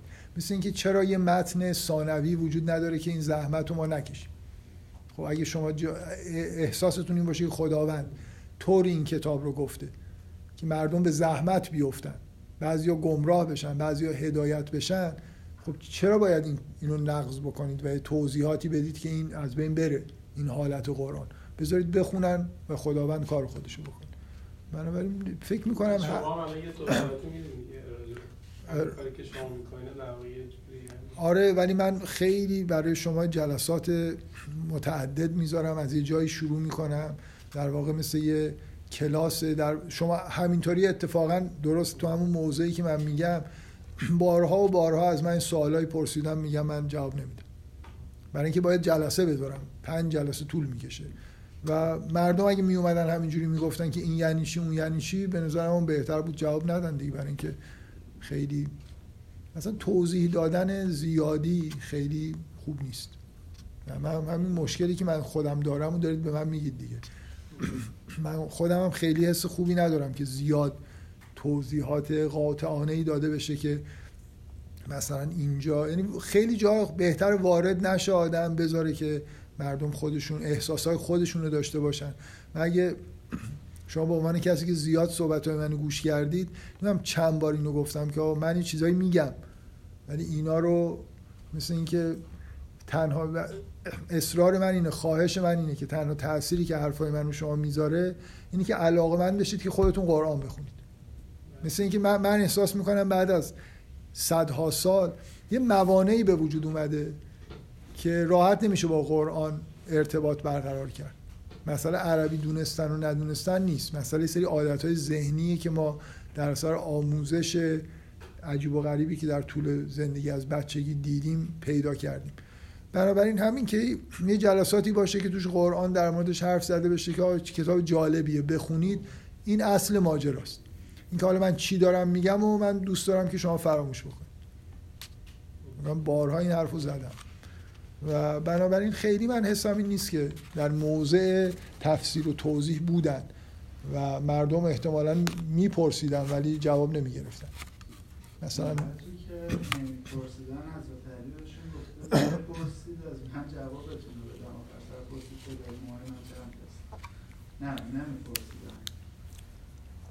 ایشون ایشون اخبار غیبی رو از یک کانال دیگه ای گوش کردن. خب حضرت علی آره. سلونی قبلا نفتدونی قبل از اینکه از دستم بدین بیاین ازم سوال بکنید و نمیپرسیدن مردم. حالا نمی‌دونم واقعا. ایشون نظرش یه چیز دیگه است. شاید اینجوری باشه. یعنی اصلا مردم یک نکته رو عرض کنم در تایید صحبت دوستان ما یه بحثی داریم در برنامه درسی به نام برنامه درسی خاموش یا پوچ برنامه درسی خاموش یا پوچ چه زمانی به وجود میاد. این از این جهت گفتم برنامه درسی به این دلیل که قرآن یک برنامه است. بله. یا حداقل میشه گفتش که یک جنبه از قرآن می‌تونه برنامه زندگی باشه. حالا چه زمانی این برنامه پوچ یا خاموش میشه؟ زمانی که بین برنامه تدوین شده و اهداف اون برنامه و برنامه یاد گرفته شده فاصله از یک حد معقولی بیشتر باشه. صحبتی که دوستان داشتن در ارتباط با صحبت شما این ابهام رو ایجاد کرد که اگر قرآن آنچه را که از انسانها و بندگانش می‌خواد با آنچه که یاد گرفتن از یک حدی فراتر بره برنامه قرآن یک برنامه پوچ خاموش خواهد شد. این یه نکته نکته دیگه که شاید بتونید تا یه حدی به این ابهام جواب بده مفهوم زمانه من خیلی علاقه من بودم که مفهوم زمان رو از نگاه شما و برداشت شما در قرآن بفرمایید که این یه مقدار کمک می‌کنه که پاسخ این ابهام. مفهوم زبان؟ زمان. زمان. حالا یا هر جلسه که شما خودتون مناسب ببینید بذارید در مورد نکته اولی که گفتید اگه من بخوام یه متنی تهیه بکنم که از لحاظ محتوا نزدیک به بی نهایت باشه.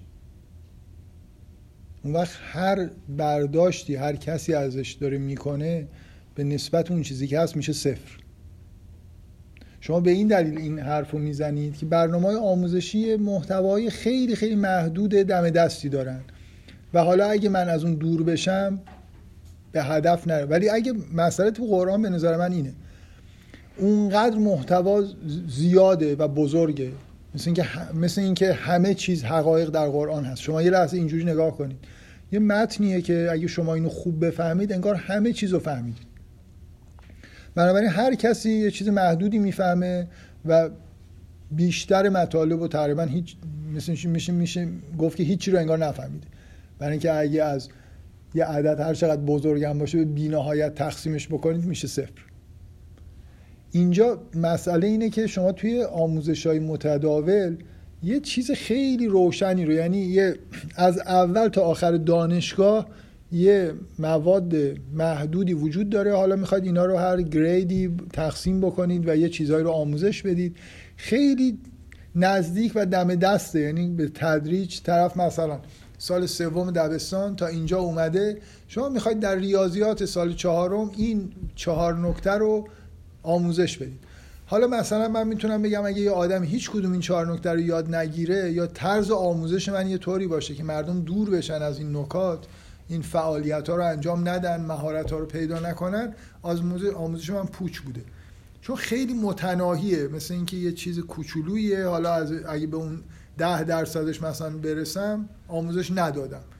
ولی قرآن شما اگه ده درصدش رو بفهمید دانشمندترین اصلا مهمترین آدم دنیا میشید برای اینکه چیز خیلی با محتوایی. من امروز اولین روزیه این دومین باری که دارم یه حرفی می‌زنم که به ایمان داشتن به قرآن احتیاج داره. یعنی تا حالا اینجوری بود که من ممکن شما به دلایل هنری توی این جلسات شرکت بکنید منم درباره یه کتاب دارم صحبت می‌کنم و هیچ لازم نیست که یه نفر مثلا وقتی درباره ریتم قرآن داریم صحبت می‌کنیم ممکنه من فردا بیام درباره ریتم آثار نیمام صحبت کنم. نباید به نیما ایمان داشته باشید تا حرفای منو بپذیرید.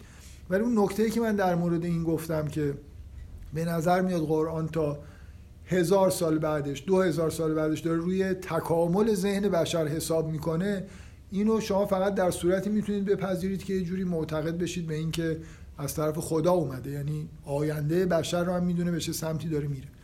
این نکته دومی هم که دارم میگم ایمانی دارم جواب میدم.